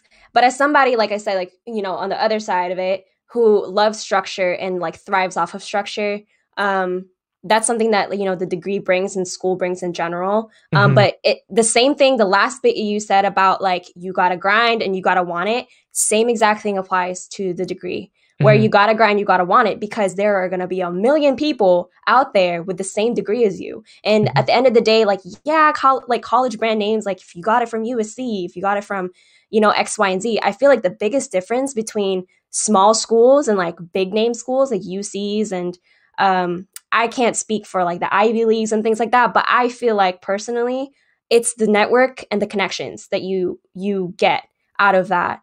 Um, and so for her being in like the Port like Portland metro area, um, she was lucky enough that Intel was right there. Uh, similarly, there was somebody that was like a bio major, CS minor that got a job as a engineer. I think she was like a junior developer or something at Nike. Mm-hmm. Um, so you know there's a and my school is not like a big brand name school but they got they got into big brand name companies. Yeah. um one with the full degree and actually she didn't even have her full degree yet. She's just about to graduate. Um but the other you know with just the minor. And so you know in that sense like with uh the thing i like about you know, with the degree and stuff is the structure. Now, if you're going to go self-taught route and you're somebody like me who needs the structure, you got to be ready to sit down and make the structure yourself mm-hmm. because it's tough out here. it is. And that's um, that's part of yeah. the that's part of the hustle is you know when you when you realize not that you're on your own but you need to make things happen on your own you oh, need yeah. to create these you need to create connections and network with people on your own. You need to mm-hmm. find courses and tutorials on your own. You need to be making projects on your own. Yeah. And that's the one thing that I love about self-taught but can be scary about self-taught yeah. is, you know, with the for the people that don't like doing that and maybe don't have the discipline or the motivation to do that, it's very easy to give up. Yeah. Right? Mm-hmm. Like that's the one thing is it's easy to give up because you're losing what? Right? You lost yeah. maybe a little bit of time trying to do this thing. Whereas if you were to leave college, like you wasted up all that money or yeah, not wasted, but it. you spent money on that degree. so you you want to finish it, right? Like you want to yeah. go in for what you paid for, not just leave. Yeah, um, but also at the same time, like you got to make sure that if you go into college for a degree, especially a computer science degree, uh, it's also very easy to fall to just kind of sit back and fall back and be comfortable with knowing that after these four years I will get a job. Like, no, mm-hmm. no, no, mm-hmm. no. That's not how it works. Like, yeah, well, you may have smart people like you. You can do that. I can't yeah. do that. um, no, but you you still have to use those resources that you capitalize on those. Like, yeah. take advantage of those because you have those things for a reason. Mm-hmm. Like Justin said, you don't have to you know, sit down and make the projects or find the projects yourselves. They're being handed to you. So you better bust your ass and sorry, excuse my French, but like, you know, no, you bust bust your ass and learn, you know, how to do all these things. Talk to your professors. At the end of the day, you get in what you put out. Um, so similar to like self-taught, I don't think I'd ever be here if I never reached out to you. And mm-hmm. I reached out to you in the very beginning about six months ago of my own journey of wanting to pursue front end development. And I reached out to you and I was like, hey, you are a little bit more experienced than I am. Um, and it just bonus, you're from the Bay Area, you know, that kind of thing. And now I, you know, like I have Sean, I mean, Sean, I have Chris as Chris Sean as a resource as well. So, you know, it's all these different and in in a sense that's my own networking right mm-hmm. um but it would have never happened if i didn't put myself out there and was like hey this is something that i'm trying to do um, can you help me out? And, you know, like it doesn't have to be Justin, it doesn't have to be Chris Sean. It could just be reach out to whoever uh, you see. Just look around in your area, look around in your friends list. I'm sure there's somebody out there doing the thing that you want to do. Um, and make sure that if you don't have the resources like college provides to network and, you know, I don't know, job hunt or whatever it may be, uh, you know, the internet's free Yeah. go look around. that world's your oyster. Um, but like at the end of the day, regardless of whether you go computer science with or, or um, the degree route, or if you go self-taught boot camp, doesn't matter. Um, I think the one thing is, and should be the biggest takeaway, is regardless of that route, you still have to bust your ass and move.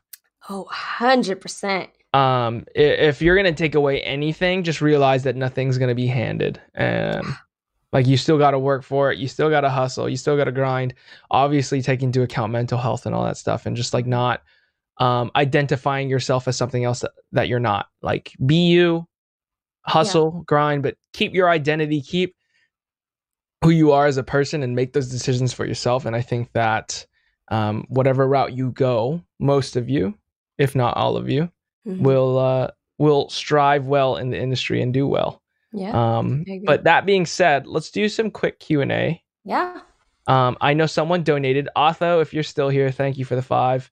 Um, she he asked at Riki, what advice would you give to someone living in Portland about the web development slash jobs community? Ooh.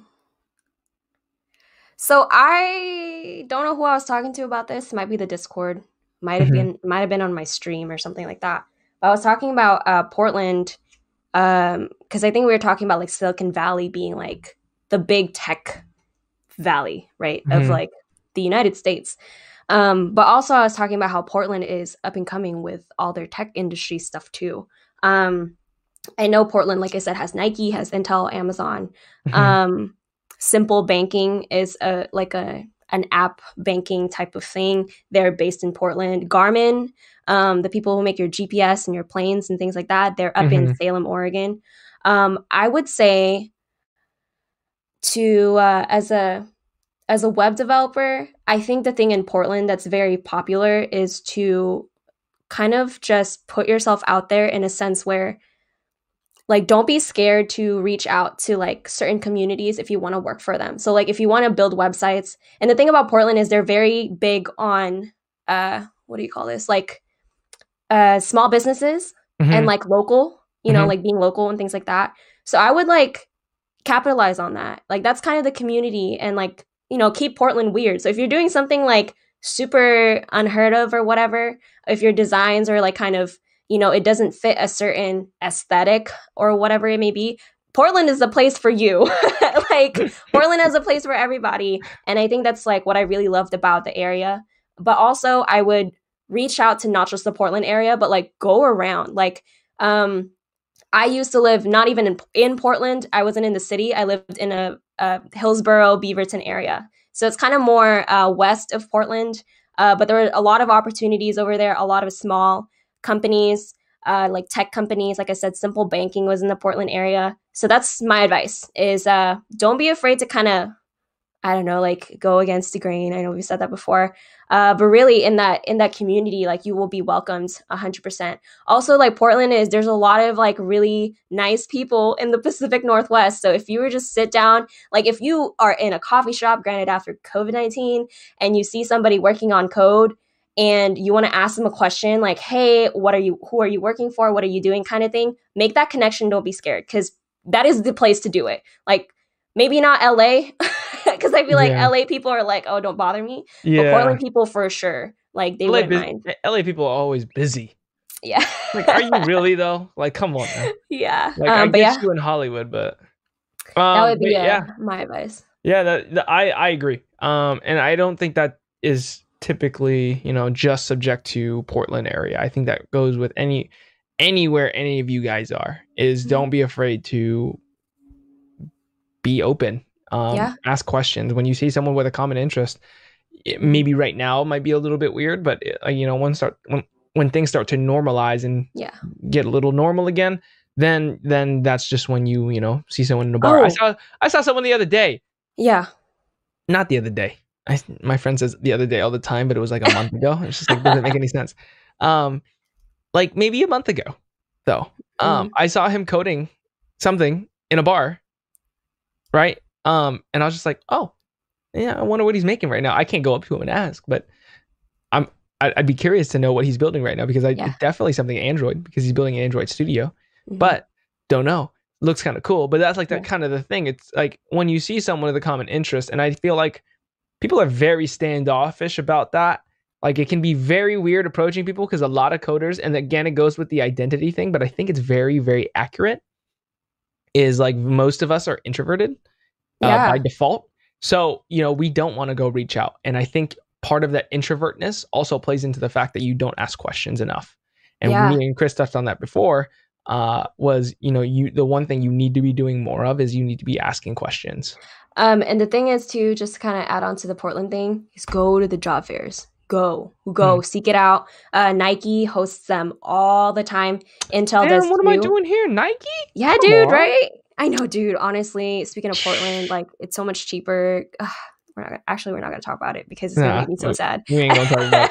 We ain't gonna talk but about. uh, but yeah, go go to those. They have job fairs, and even if you don't like get a job right away off of those job fairs, make those connections, get those cards, get those emails. Like these people work at Nike, and at the end of the day, um, Nike is one of those places. To be honest, in my opinion, um, it's like the way you get in is through networking. It's like Mhm.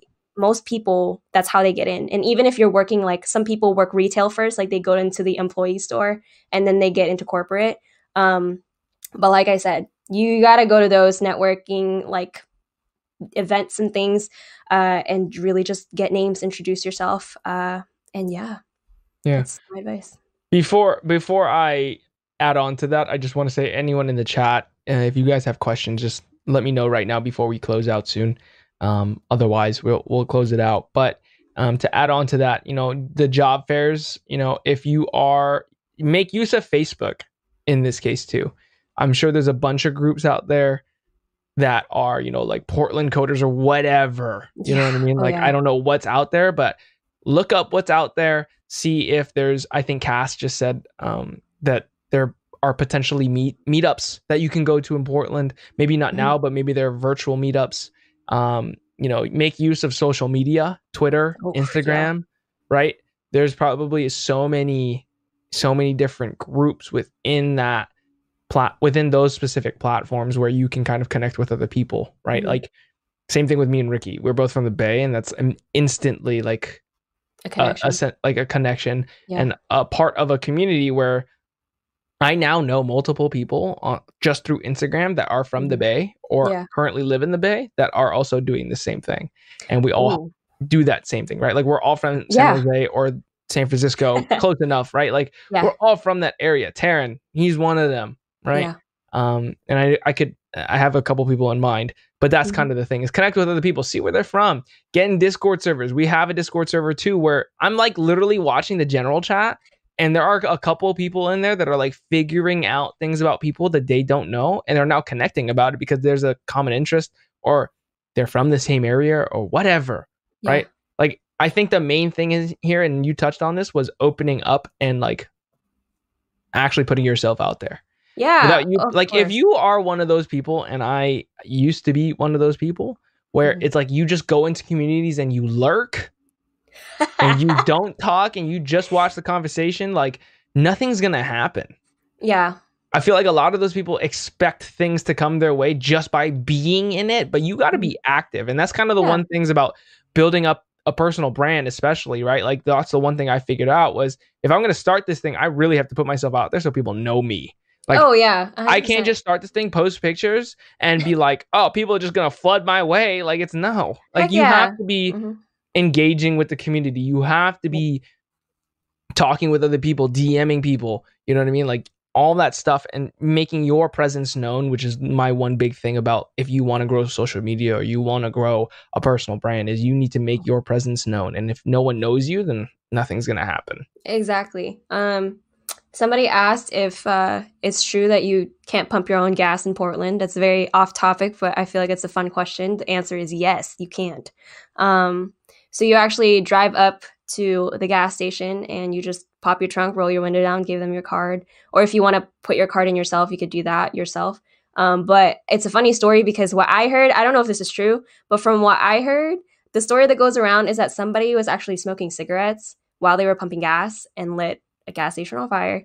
Um, and I'm sure multiple people on fire. And that's a, a, re- a, reason why they still have, they don't have the self, uh, self pumping, like self service, like gas stations. Um, so it's just a really interesting kind of off topic thing. Um, mm-hmm. But yeah, it's a, uh, it's so funny whenever I drive up and down from Portland to here that like as soon as we hit like Eureka or like Redding area up in like northern northern Cal, um, like I sit there for a hot minute and I'm like, when is when are they gonna pump my gas? And I'm like, uh, oh crap, I'm in California and I have to like get out. myself. Yeah, but it's the same thing when I drive from like Portland to Seattle because like Seattle, um, Washington, like you have to pump your own gas. Mm-hmm. So uh, yeah, it's very it's very fun and interesting. So, so I thought I just so kind of weird. About that. So weird. I think it's also for a job, sec- not job security, but for job oh, opportunities. Like, yeah, yeah, yeah. You just mm-hmm. give the, give those people a job. I forget yeah. where it was we were driving, but we were somewhere and they were doing that too. Where it was so weird seeing people like just next to the thing getting ready to go. I'm like, bro, like I'm gonna pump my own gas. Like, what are you Dude, doing? Dude, it makes here? me it makes me feel like you know that uh scene in Cars. You've watched Cars, right? Yeah, of course. So that scene in Cars where like he pulls up to um like yeah. the pit stop and yeah, then they like run around. It makes me feel like that because like as soon as I pull up, they're all like you know, like somebody is like racing to go to my car, and I'm just like, oh my god, this makes me feel like I'm like racing. Somebody. I know. I get on edge. I'm like, yo, I don't have a weapon on me, bro. What if this guy attacks me? Like, what's he doing walking up? Oh my god, you're from San Jose. My car. like, I can't. Let's just stay away, like six feet apart, dog. Um, yeah. one question that we got was as a front end dev, is it the norm to know both front end and back end? And my answer to that straight off the gate is um, I don't think you should look at things with, like there's a norm to it mm-hmm. within that aspect of it. Um, I think it's okay. I, it's there's nothing wrong with knowing back end as a front end dev. At that point, you're just looking to become a full stack dev or switch to back end. Yeah. Like it, it, goes back onto the topic we touched on like in the middle of the podcast where it was being open minded to experimenting and just trying things out. There's nothing wrong with going back end if you already know front end. Um, there's a problem with trying to learn both at the same time. That's not normal. I would say no. focus on one over the other. But yeah, I if agree. you are thinking about going back end, then experiment with it, Stephen. I don't think that there's anything wrong with that. Mm-hmm. Definitely. I agree. I mean, I went back end to front end, right? And I think I feel like it's a little easier to go from back to front. Mm-hmm. Um, mm-hmm just because like back end is more of like the behind the scenes stuff that's going on and so when you go to the front end route you know a little bit more of like what's going on mm-hmm. and i mm-hmm. think that was a top like a topic that i didn't get to touch on earlier but the difference between you and i when i just hop into your stream and like i see you coding and stuff is the coding standards that i learned in uh, college oh. that is that is that is the one thing like i'll give to college and like you know having that and that's you trying to say my like, code's bad Huh? Your code is unreadable, and that's terrible. Are you trying to say my structure is shit? No, um, but I think it's just like when it comes to like an understanding of certain things, um, and that's where that like I was guided through it, right? Yeah. Um, and like the thing about that though, um, is that you know our department had a very strict coding standard, um, and it wasn't just how to write your good, clean, readable code. Um, mm-hmm. it was which you all should do is write good, clean, mm-hmm. readable code. Mm-hmm. Um, but also just like the deadlines and things like that. Like I had a project that ran well, ran fine, but I forgot to compile one of the files for that project. It was a, a I think it was like a hash tables assignment or something like that. And uh, hash tables? Uh, what? I'm not gonna get into hash tables. Eh. it's part of the data structures class. I know um, what a um, hash. But prior to that, it was all. it's a it's I believe it was in C. Um, hmm but I didn't, you know, like if you think about it, it's like you had to submit one big folder in order for your program to run. And I didn't, within that big folder, you have those mini folders. And I didn't include, um, because I forgot we were like running it in the command, um, like I see I'm so I've been so far from it I don't remember what it's called. But we were like it wasn't just like a drag and drop thing. You had to like run it in the command line. Mm-hmm. And I forget I forgot to add that like small little folder and my program didn't run. Um and so I turn it in, I get my grade back and I got a D. And I'm like, why do I have a 64? This thing ran fine. And it was the last assignment of the semester. So like when I went to go talk to my professor, he's like, I'm sorry, I can't do anything about it. Um you can't resubmit it. I'm like, it runs fine on my computer. Yeah. Um, so that, that's what I would say is the very uh, tricky part about and now having to navigate through that in uh, getting your degree is that like you kind of have to rely on somebody's like grades are validation. You know what mm-hmm. I mean? Mm-hmm. Or it's like uh, that's another thing that I will say to people is that when you you know if you're in your uh, when you're in university, um, do not get caught up in grades it's it's not a measure of your ability as a coder or as a student mm-hmm. in general because like i got a c in data structures but i freaking balled out like i made an airport simulation and all these other things c's get degrees um but yeah just yeah. don't don't get too caught up in all of those numbers uh, at the end of the day i knew my you know i knew that my program ran fine and it's you know like it was fine but for the future now i know to like double check things and that's the lesson that i learned from that so I think uh, yeah, I think a big a big thing from that is um you know, that's the one thing I did actually really really disliked about school as well is that my my value and my um what am I trying to say? Like my skill set is determined based off of one person's opinion. Yeah. And I hated that about school, so like that's what deterred me away so so much. So, um yeah, I agree. I agree 100%. Uh, let's see. I don't think and we I, have. I oh, would oh, say ahead. from uh, back end to front end. Um, I think it's. I think it's. Imp- I I highly recommend all back end coders to learn front end.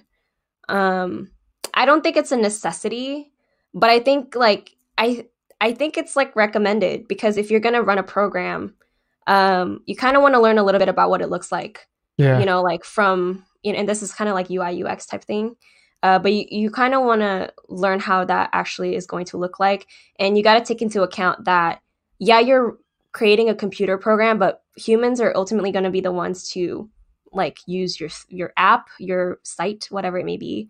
So mm-hmm. you got to take that into account. And so that's the only thing I would say about like as a backend coder, um, it's important to learn those things. And that's like the design thinking human computer interaction class that I learned. Yeah. Um, yeah. Yeah. And I could say the same thing about front end, right? I think it's very beneficial for front end developers to learn a little bit, if not uh, like more about backend to understand how that kind of structure and system works how yeah. how that data comes in and how we as front end devs can manipulate that data and now show it dynamically or in a certain way for you know front end users or mm-hmm. clients mm-hmm. to see um, and being able to do that because a lot of what we work with eventually is data right oh, is yeah. You know what I mean? Like especially if, for example, if you're using uh, React and GraphQL, right? Like you kind of have to understand how all of that works. So yeah, um, I think that's the thing too that I was very thankful about in school is that I learned the very, very, very fundamentals, like the zeros and ones and yeah, bit and all yeah. of that. And it was a hassle, but at the end of the day, um, it was uh, to me. I like understanding things in and out, and that's mm-hmm. why, like in my freelancing, uh, I you know took the course for uh, from Kyle. I decided to like bite the bullet on that because I didn't want to be a freelancer that would just, was just gonna like drag and drop certain things and or even just like that will code things around. Um, I wanted to be the type of developer that understood the ins and out of what the heck I was working with yeah. and what the heck I was like pouring out to my clients because mm-hmm. um, I just didn't feel comfortable um, like asking somebody for a certain price knowing I didn't even understand it, you know. It's yeah. like, yeah, I poured my time and money into it, but do I even really understood or understand what I what I just did? So Exactly. Yeah. Yeah. Um one question that might be intended for you because I don't really know is mm-hmm. um from Raphael, does GPA matter for internships? Some do, but the minimum is usually 3.0, which is oh, like I wouldn't have got it. uh, but some it. some do. Uh, I would look into it um, I would just look at kind of like the posting. If there's nothing on there, I would go ahead and email. There's usually like an email for, you know, somebody like a not a recruiter, but whoever is organizing the thing. I would reach out and ask. Um, be, and and if for some reason, let's say you're like at a two nine or a two eight, whatever it may be, you're not quite at the minimum. I would give yourself the opportunity to like explain that. Like you you know cuz life happens and I think that's the thing people forget that college is college but also college is run by people. So, yeah. you know, if you want an internship but you're like at the beginning of your junior year and all of sophomore year was really hard for you mentally or like something happened in your life, I would send an email um explain your situation. And nine times out of 10, these people are pretty, um, they're pretty understanding. Um, and if not, then maybe you didn't want to work for them anyway. You know, mm-hmm. I would look somewhere else. Uh, but short answer to that is it depends. uh, there's there's some that require it, and then there, there's some that that don't really care. Yeah. Mm-hmm. So yeah, I can't really answer that just because um, any of the possible internships I even applied for uh, were out of school. So, yeah. uh, my GPA, regardless of how abysmal that thing is, I, I, I don't even want to look at my transcripts because how bad they were. Um, I'm thinking about doing a potential video on that because my GPA got so bad that I think it's worth telling. Um, oh God! And I will probably, I probably make a video on that. So, uh, but I would say, you know, even if there is a requirement I would potentially just say I would say even apply for it anyways too. Oh yeah, hundred percent. Like just go for, like, it. Jobs too, like oh yeah. A 100%. lot of if you if you look at it, it says most of the time now it doesn't even say requirement. It says like like recommended preferred. qualifications. Yeah, preferred. So like at the end of the day, you know, like you might not even need it. so yeah, yeah, yeah, for sure. So I mean, like just take those even if you feel like you're unqualified. And I feel like mm-hmm. that's kind of what we talk about too in Twitter dev or IG dev, or if you ask anybody else that's kind of, you know, uh, has a has a presence in in the scene is, you know, it apply to jobs or apply to internships if you qualify or have at least 50% of the quote unquote requirements. Like oh, there's yeah. no it, way you're gonna have hundred percent. And if you do, you're bullshitting yourself. Uh, speaking of our point earlier too of like hustling and like putting in that work, if you know that you don't meet the requirement, uh, you know whatever the minimum is, put in the work and write a cover letter. Um, mm. and like I said, email the people. Uh, but I feel like cover letters are a good way to go to without like having to actually email somebody individually because most of the time these job postings have a spot for it. So you know if for any reason you feel like you're not qualified if anything if you are qualified it'll just even like it'll make you even more qualified you mm-hmm. know or it's just an extra thing that a lot of people may not want to do but I, I see the power in cover letters like i applied for an internship um, in portland and unfortunately it didn't work out for me and maybe it was a good thing that it didn't but it was like a it was like a web development company it was my junior year and i wrote them a cover letter saying hey i don't you know, I haven't taken a lot of classes in CS, but I've taken a few design courses and, you know, X, Y, and Z, whatever my passion was. I want to learn more about the company and what the industry is about and things like that. And I didn't get the internship, but I did get a reply. And nine times out of 10, you don't even get a rejection. You just, yeah. you get ghosted. Um, yeah. But they wrote a reply saying, hey, thank you for explaining your um, situation and all these other things. And also that it was because they were moving locations.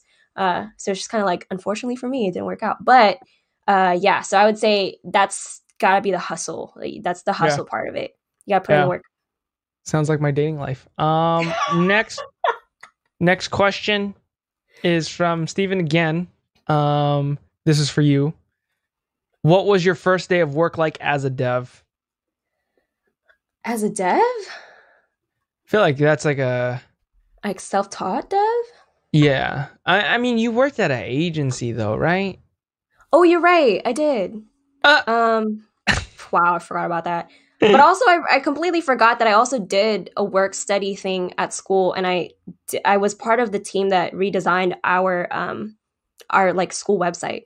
Mm. So like, if you go to um, I don't know if I want to drop the school I went to, but if you go to pacificu.edu, I worked on that. I was like flex. Nice. So I worked on that. That thing was so hard to work with, so annoying. The well, design like, is I hate the design. Don't worry but, about that. Don't worry about uh, What but anyways, was your what was your day like? First day. Um, I would say first day was I didn't really have a first day. I can't say I have a first day, but like first couple of days or so, um, it was definitely nerve. Here, you know what? I'll talk about the first time I ever worked with a client.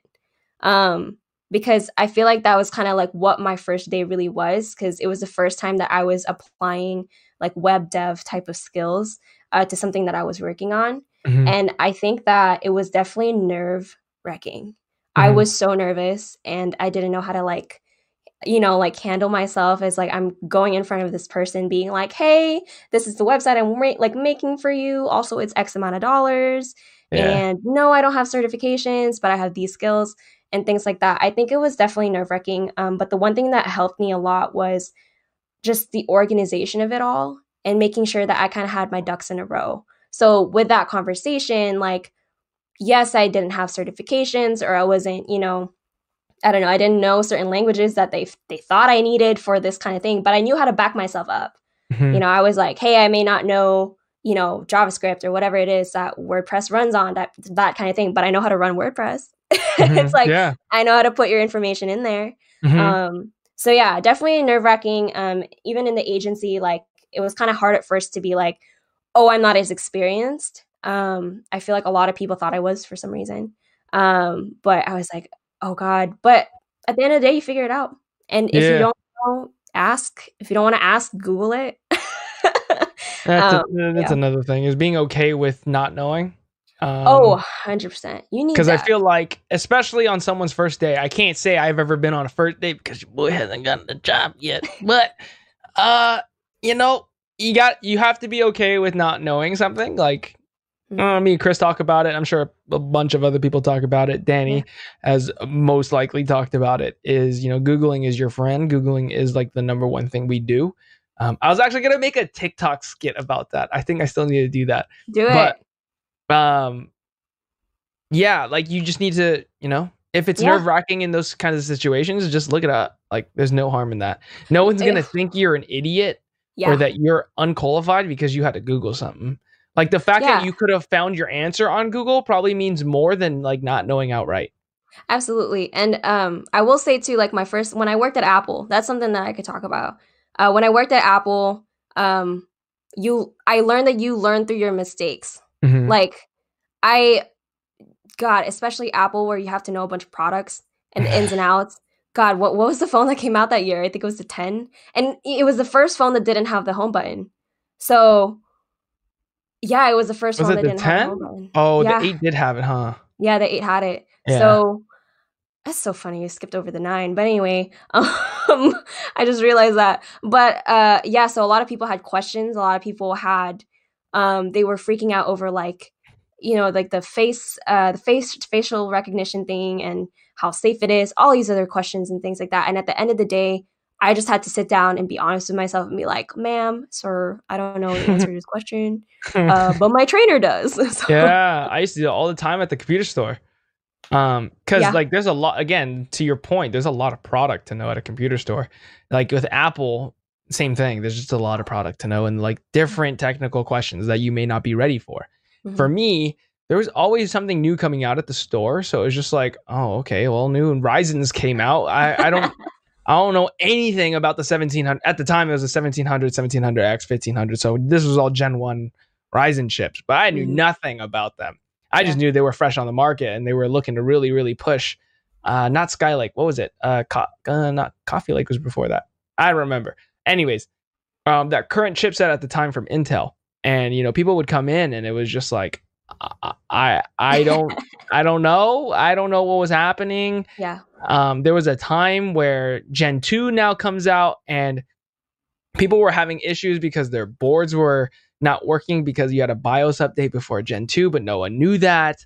So it's just like you have to be okay with Googling these things and just like owning up to those right? Like, yeah, I'm sorry, I don't know your the answer to your question. Let me ask one of my coworkers. Let me Google this really quick. Um, if they get yeah. frustrated with you, whatever, just yeah, do your thing. Yeah, like it's that's a learning free... experience for you. If they can't, if they don't have the patience for it, that's not on you.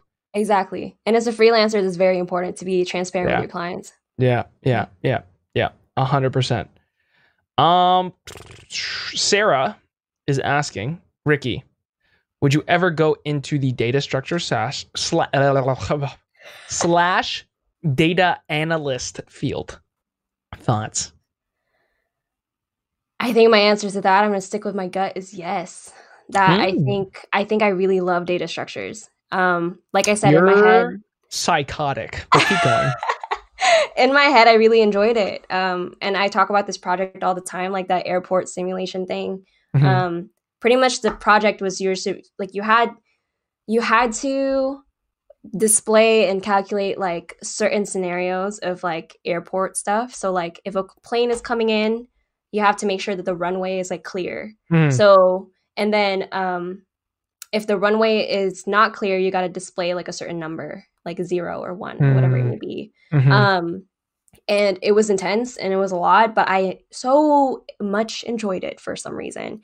Um and, well, I feel and, like it, you you there's lives on the line, so there's pressure on that yeah, and I mean, I don't know, but I really enjoyed the data structures part of it. And yeah. um, my senior year, they actually came out with a data science major.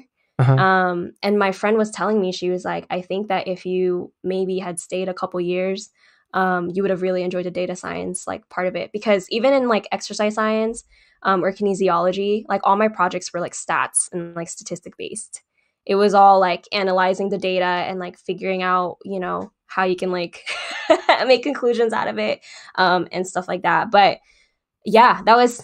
I know you're like, oh, how you do that, but I don't know. For some reason, I just really enjoyed it. For the audio um, listeners, I'm shaking my head and my face has a bunch of disgust because when I hear data structures and when I hear data science, I think math, and I don't like math. um. Yeah. So I, my I, answer I, yes. I thought about making a series on my YouTube channel and putting myself at just in the worst position ever of teaching myself data structures and like computer science theory on a whim and that would be I think hilarious to watch me suffer through trying to figure all of that out. Dude, it's not bad. Just do it. I think it's going to be really bad. But anyway. um, let's see. What language you learned at first as a self-taught dev? Um, I'm going to say I'm going to I'm gonna think about programming languages at that point, but my first was JavaScript, so uh, that was my first language. What about you? As a self-taught, oh god. Mm, as a self-taught dev. I think HTML, CSS. But you know JavaScript too, right? I know a little bit of JavaScript. I'm. It's been years, so I'm super rusty. Okay. Okay. Yeah, but I, I know I know those for sure. Okay, we'll leave it at that. Yeah. Uh, Raphael is also asking, as a self-taught, how do you choose what you want to learn next, and how extensive into that topic you should go? So that's interesting. Um, there's obviously like you know the roadmaps that people go by, whether or not you're going front end or you're going back end. People kind of have those predetermined routes that you go. Um, as far as the front end side of things, because is primarily what we're talking about. Um, you know, it's HTML, CSS, you go into JavaScript because I mean, that's kind of what runs the world in the front end side of things. And from there, you kind of go and decide what frameworks you want to work with. Uh, and at that point, that's a lot of experimentation again. So, mm-hmm. depending on the market, what whatever it is in your area, or whatever it is you actually find enjoyable, right? Like for React or Vue or Angular. In my area, uh, being in Silicon Valley, you see a lot of React uh, and surprisingly a lot of Angular. There might be mm-hmm. some startups that are starting to move over to Vue. So if you want to go with what the market's asking, then that's that's how you determine what it is you do. And as far as how extensive it is, you go learn the basics of it. it at the end of the day, it's just JavaScript. Um, build some things and see what you can get with that again, play around with some of the frameworks. There's new ones like Svelte is coming out. Uh, that one's a good one. You're looking to make websites, Gatsby JS and Next.js are looking good. Um, there's a couple other things out there that I'm maybe blanking on right now, but with how extensive it is, you go, that's on you. Like, if you really, really want to dig into this thing, then dig into it. But yeah. at the very bare minimum, if you want the minimum work requirement, um, mm-hmm. learn the basics of that framework slash library and that's just hit the minimum at least and build something. Yeah. Um I'm going to change my answer. I'd like to um, retract my previous statement. Yes. Uh no, it's uh just because like I'm still in the beginning stages of my self-taught journey. So as far as languages go, like I can't really say I've learned anything too much yet. Mm-hmm. But I mm-hmm. will say the first language I learned was C++. Yuck. I'm just kidding. Um, there you go. C plus and C. Yeah, those were my my. You you self taught those? Uh, C damn near. Yes. Mm, So C plus was taught to us like actually sit down in a classroom. Um, but C I learned in data structures. Um, and pff, my professor was like, you know C plus plus, you can figure it out. And so I was Yeah. just like, oh my god, I was in um, I forgot what that website is called, but I could see the logo in my head. It's orange. Um, Oh no! Don't do this to me. you know what I'm talking about? It's like a Reddit for. Oh But- god, someone in the oh, chat, oh, oh. please. Is it? It's like a blogging thing, right? Yes, and then you ask questions of like, oh, how do you Oh no! What's thing. it called? It's like it literally. It has a B in it. a B? I thought it was an S. Stack Overflow. Oh, that's what you're talking about. I thought we were talking about something else. I thought Yeah. we were talking about something else. Damn it! No, this is live, so I can't edit it out. So No, it's okay. awkward. Uh, yeah, Stack Overflow was my best friend. Um, I thought we were talking about blogger guys. I'm sorry. Oh, what? No. I'm sorry. I, I, I messed up. I apologize. Um, keep going. Anyways, yeah. So that was. Um, I wouldn't say I like self-taught it all the way, um, but I d- damn near did because our professor at that point was a 300 level class, and it was a class that like weeds out all the people that can't hang, um, I because can't hang. They're very strict and they're very like you know this is the first upper division class you get before you get into all the other ones um so i sat through it and i dude it was hard but I bet. long bet. long nights in the lab i literally um In the I lab. tweeted it right i tweeted it last night because i was up pretty late and i said like this is giving me junior year vibes where i literally went home to brush my teeth and shower and i come Mhm. straight back to school and go to class and sometimes i Mhm. sit here and i'm like how the heck how did i do that and as an athlete too like how and i was working so it was just a lot at once but hey you gotta grind Gotta do it. You gotta do what you gotta do. Gotta make those sacrifices. yeah Um, let's see what we got here. Uh, a couple, like, let's just do one more question. okay Um, and then we'll close out. Where there was a question here somewhere. Where'd it go? Uh. Wow, I can't find it anymore. do you know Um, what it was like pertaining to No, but I will touch on this topic actually, since we'll probably close out after this. After this Okay. topic, um, Akil said. "I heard Stack Overflow have some toxic people on there." Listen, anywhere that there is a public forum, there are going to be toxic people. twitter dude Dude, I don't even talk about Twitter. Yo, when the election was going on, I did not want to be on Twitter. oh god Um, no Yeah. Um but so that's you know if you're dealing with that kind of stuff, I would just say like put up a mental filter for those people and kind of disregard them. Stack Overflow is a heavenly place where all of us go to find answers. And Mhm. I we don't we should not let um people like take that away. Just because Yeah. they're toxic. Like just because someone like is a keyboard warrior and wants to like talk shit because you're asking a certain question, like that should not stop you. Yeah, and at the end of the day, like there's plenty like on Stack Overflow, especially like your question has probably been asked like multiple times in just different ways. Um, and so what I would say is uh, it- it's not always going to work the first like article you pull up or whatever answer some you pull up the 1st one. Mhm. Uh, so you kind of have to play around with it, play with your code, and like I said, if you're writing your code based on your standards, and if you're writing good clean code, the code you may be reading that may work may not be good clean code. So you gotta you know change it up a little bit. Um, so yeah, definitely take it with a grain of sand, salt, however you say it, A sand salt. sand or salt. Like people Oh, say grain oh. of sand and people say grain of salt. So I hear like, grain of salt. I've never heard grain of sand. no, no. What grain of sand? All People right. say salt. I know. Yeah, that's the, that's like ninety nine percent of what people say. Um, good. It, he said feels better to hear. I'm just trying to learn. Yeah, yeah. yeah. Just Mhm. weed out the negative people.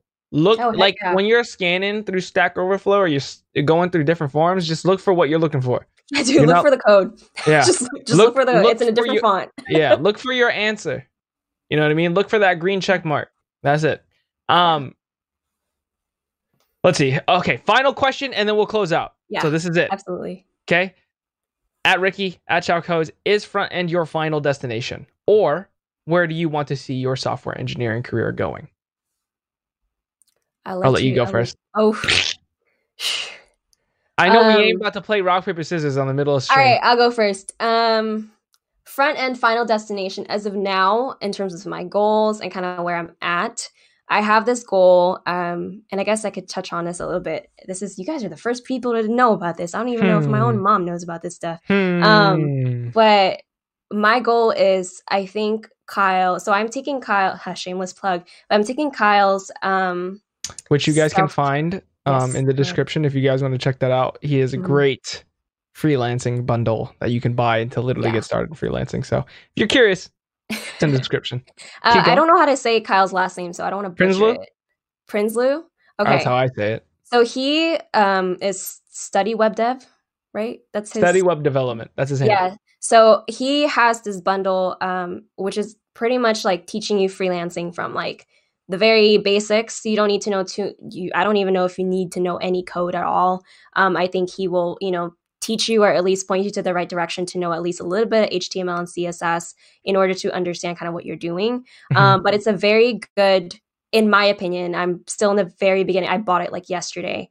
Um, it's a very good like course, I guess, in terms of like how to learn how to freelance and uh, you know know your worth as a freelancer and all these other things. So I think I read in like his little um, landing page and stuff like that that most people take about like a year or so, maybe six months. My goal, what is now almost December, my goal is to at least have gone through the course by the end of December. Also, because I start uh, taking classes again for uh, my prerequisites in PT school in January. So I was like, I'm going to be busy. Plus, I still have to take the GRE, which is uh, kind of like a yeah, it's a it's a standardized test for grad school. But Mhm. anyways, so my goal is to at least have gone through the course by December so that in January I am at least applying the principles I have learned from the course to my own freelancing like business. And hopefully by March or February even, um, I'll be, you know, taking off on clients. I've already gotten a few people reaching out to me for client work and stuff like that. And that's kind of the reason why I pushed for this. I actually texted Justin a few days ago, like panicking, like, holy crap, so many people want my service. And he's like, that's a that's a good problem to have. um, but yeah, in terms of right like, goals and things, uh, that is where I'm at. Um, I want to do freelancing because I genuinely enjoy doing it anyway. So I might as well do it for money. Um, Exactly. and also to put myself through grad school. Yeah. And uh, in terms of like a long, long term, like I had mentioned earlier, I, you know, am going to physical therapy school and I'm going to be essentially a physical therapist as my main career. But later down the line, I think that I could be a software engineer in that field, so in the medical field. Um, so who knows? You know, like I said, data science was just created as a major last year. So who knows five years from now what the heck is new and up when it comes to tech and integrating that into the medical field. But that I think is my kind of main goal. Um, at least for now. You're asking Riki in 2020. That is uh, what I see. So Mhm. uh, yeah. Yeah. So for me, front end is definitely not my final destination. Um, I don't know what my final destination looks like because I don't really focus on that.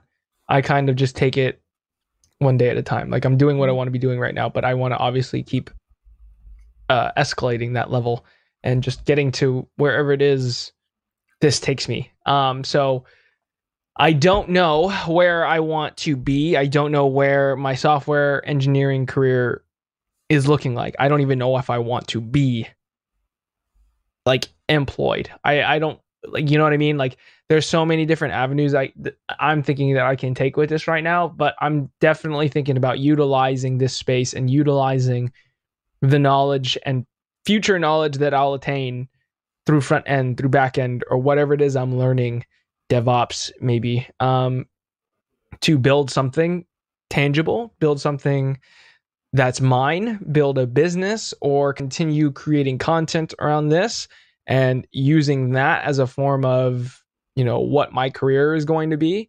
You know, um, definitely a different route than the typical software engineering career, but I would c- consider this still um, some sort of developer career where I'm on, I am a presence in the social space where I can do something with what I've learned.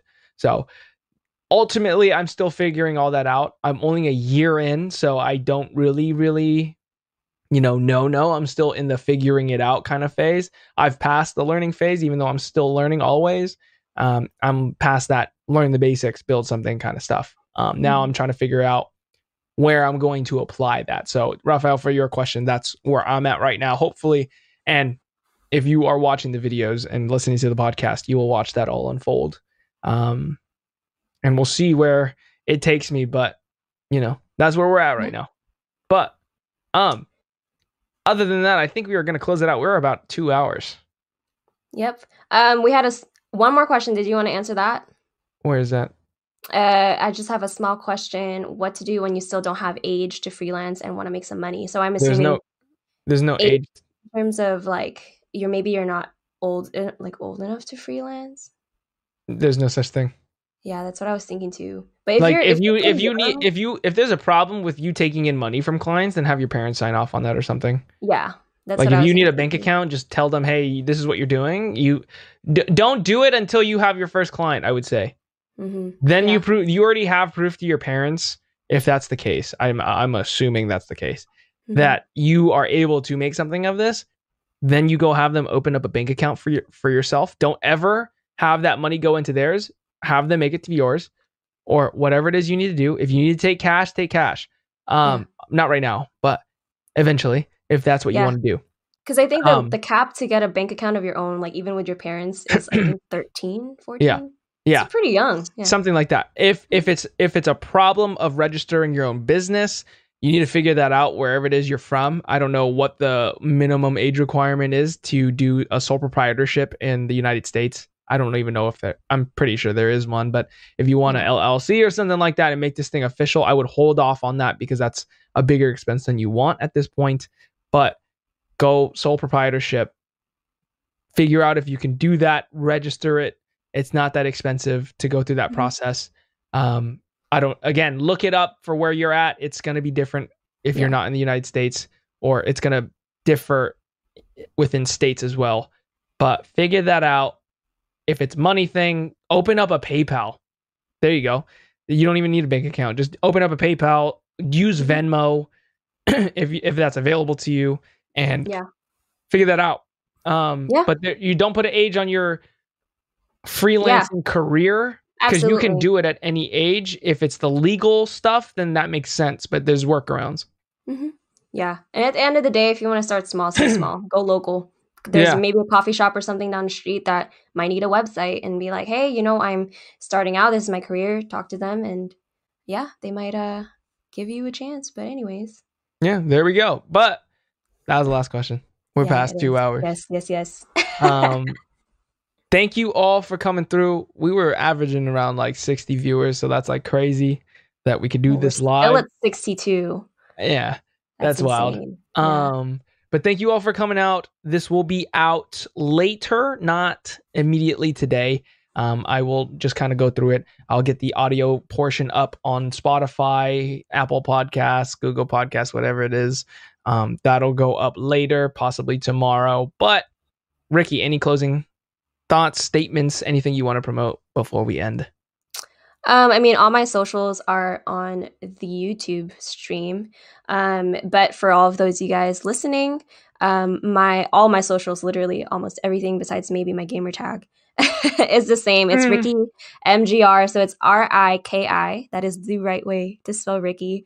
Um, and then M is in Mary G R. So Riki MGR, Instagram, YouTube. Um, still working on a few things, but stay tuned, you guys. I have some things coming up um yeah some tech stuff some pt stuff some college stories whatever it may be um yeah i'm a content creator myself and i'm very excited to be in this space with you guys and very excited to be in this community and yeah thanks for hearing me out as well being here Dope. Yeah. So if you guys want to connect with me or Riki even more, we have a Discord channel as well that you guys can find an invite link down below. If you guys are not a part of it, come join. You can talk with us directly.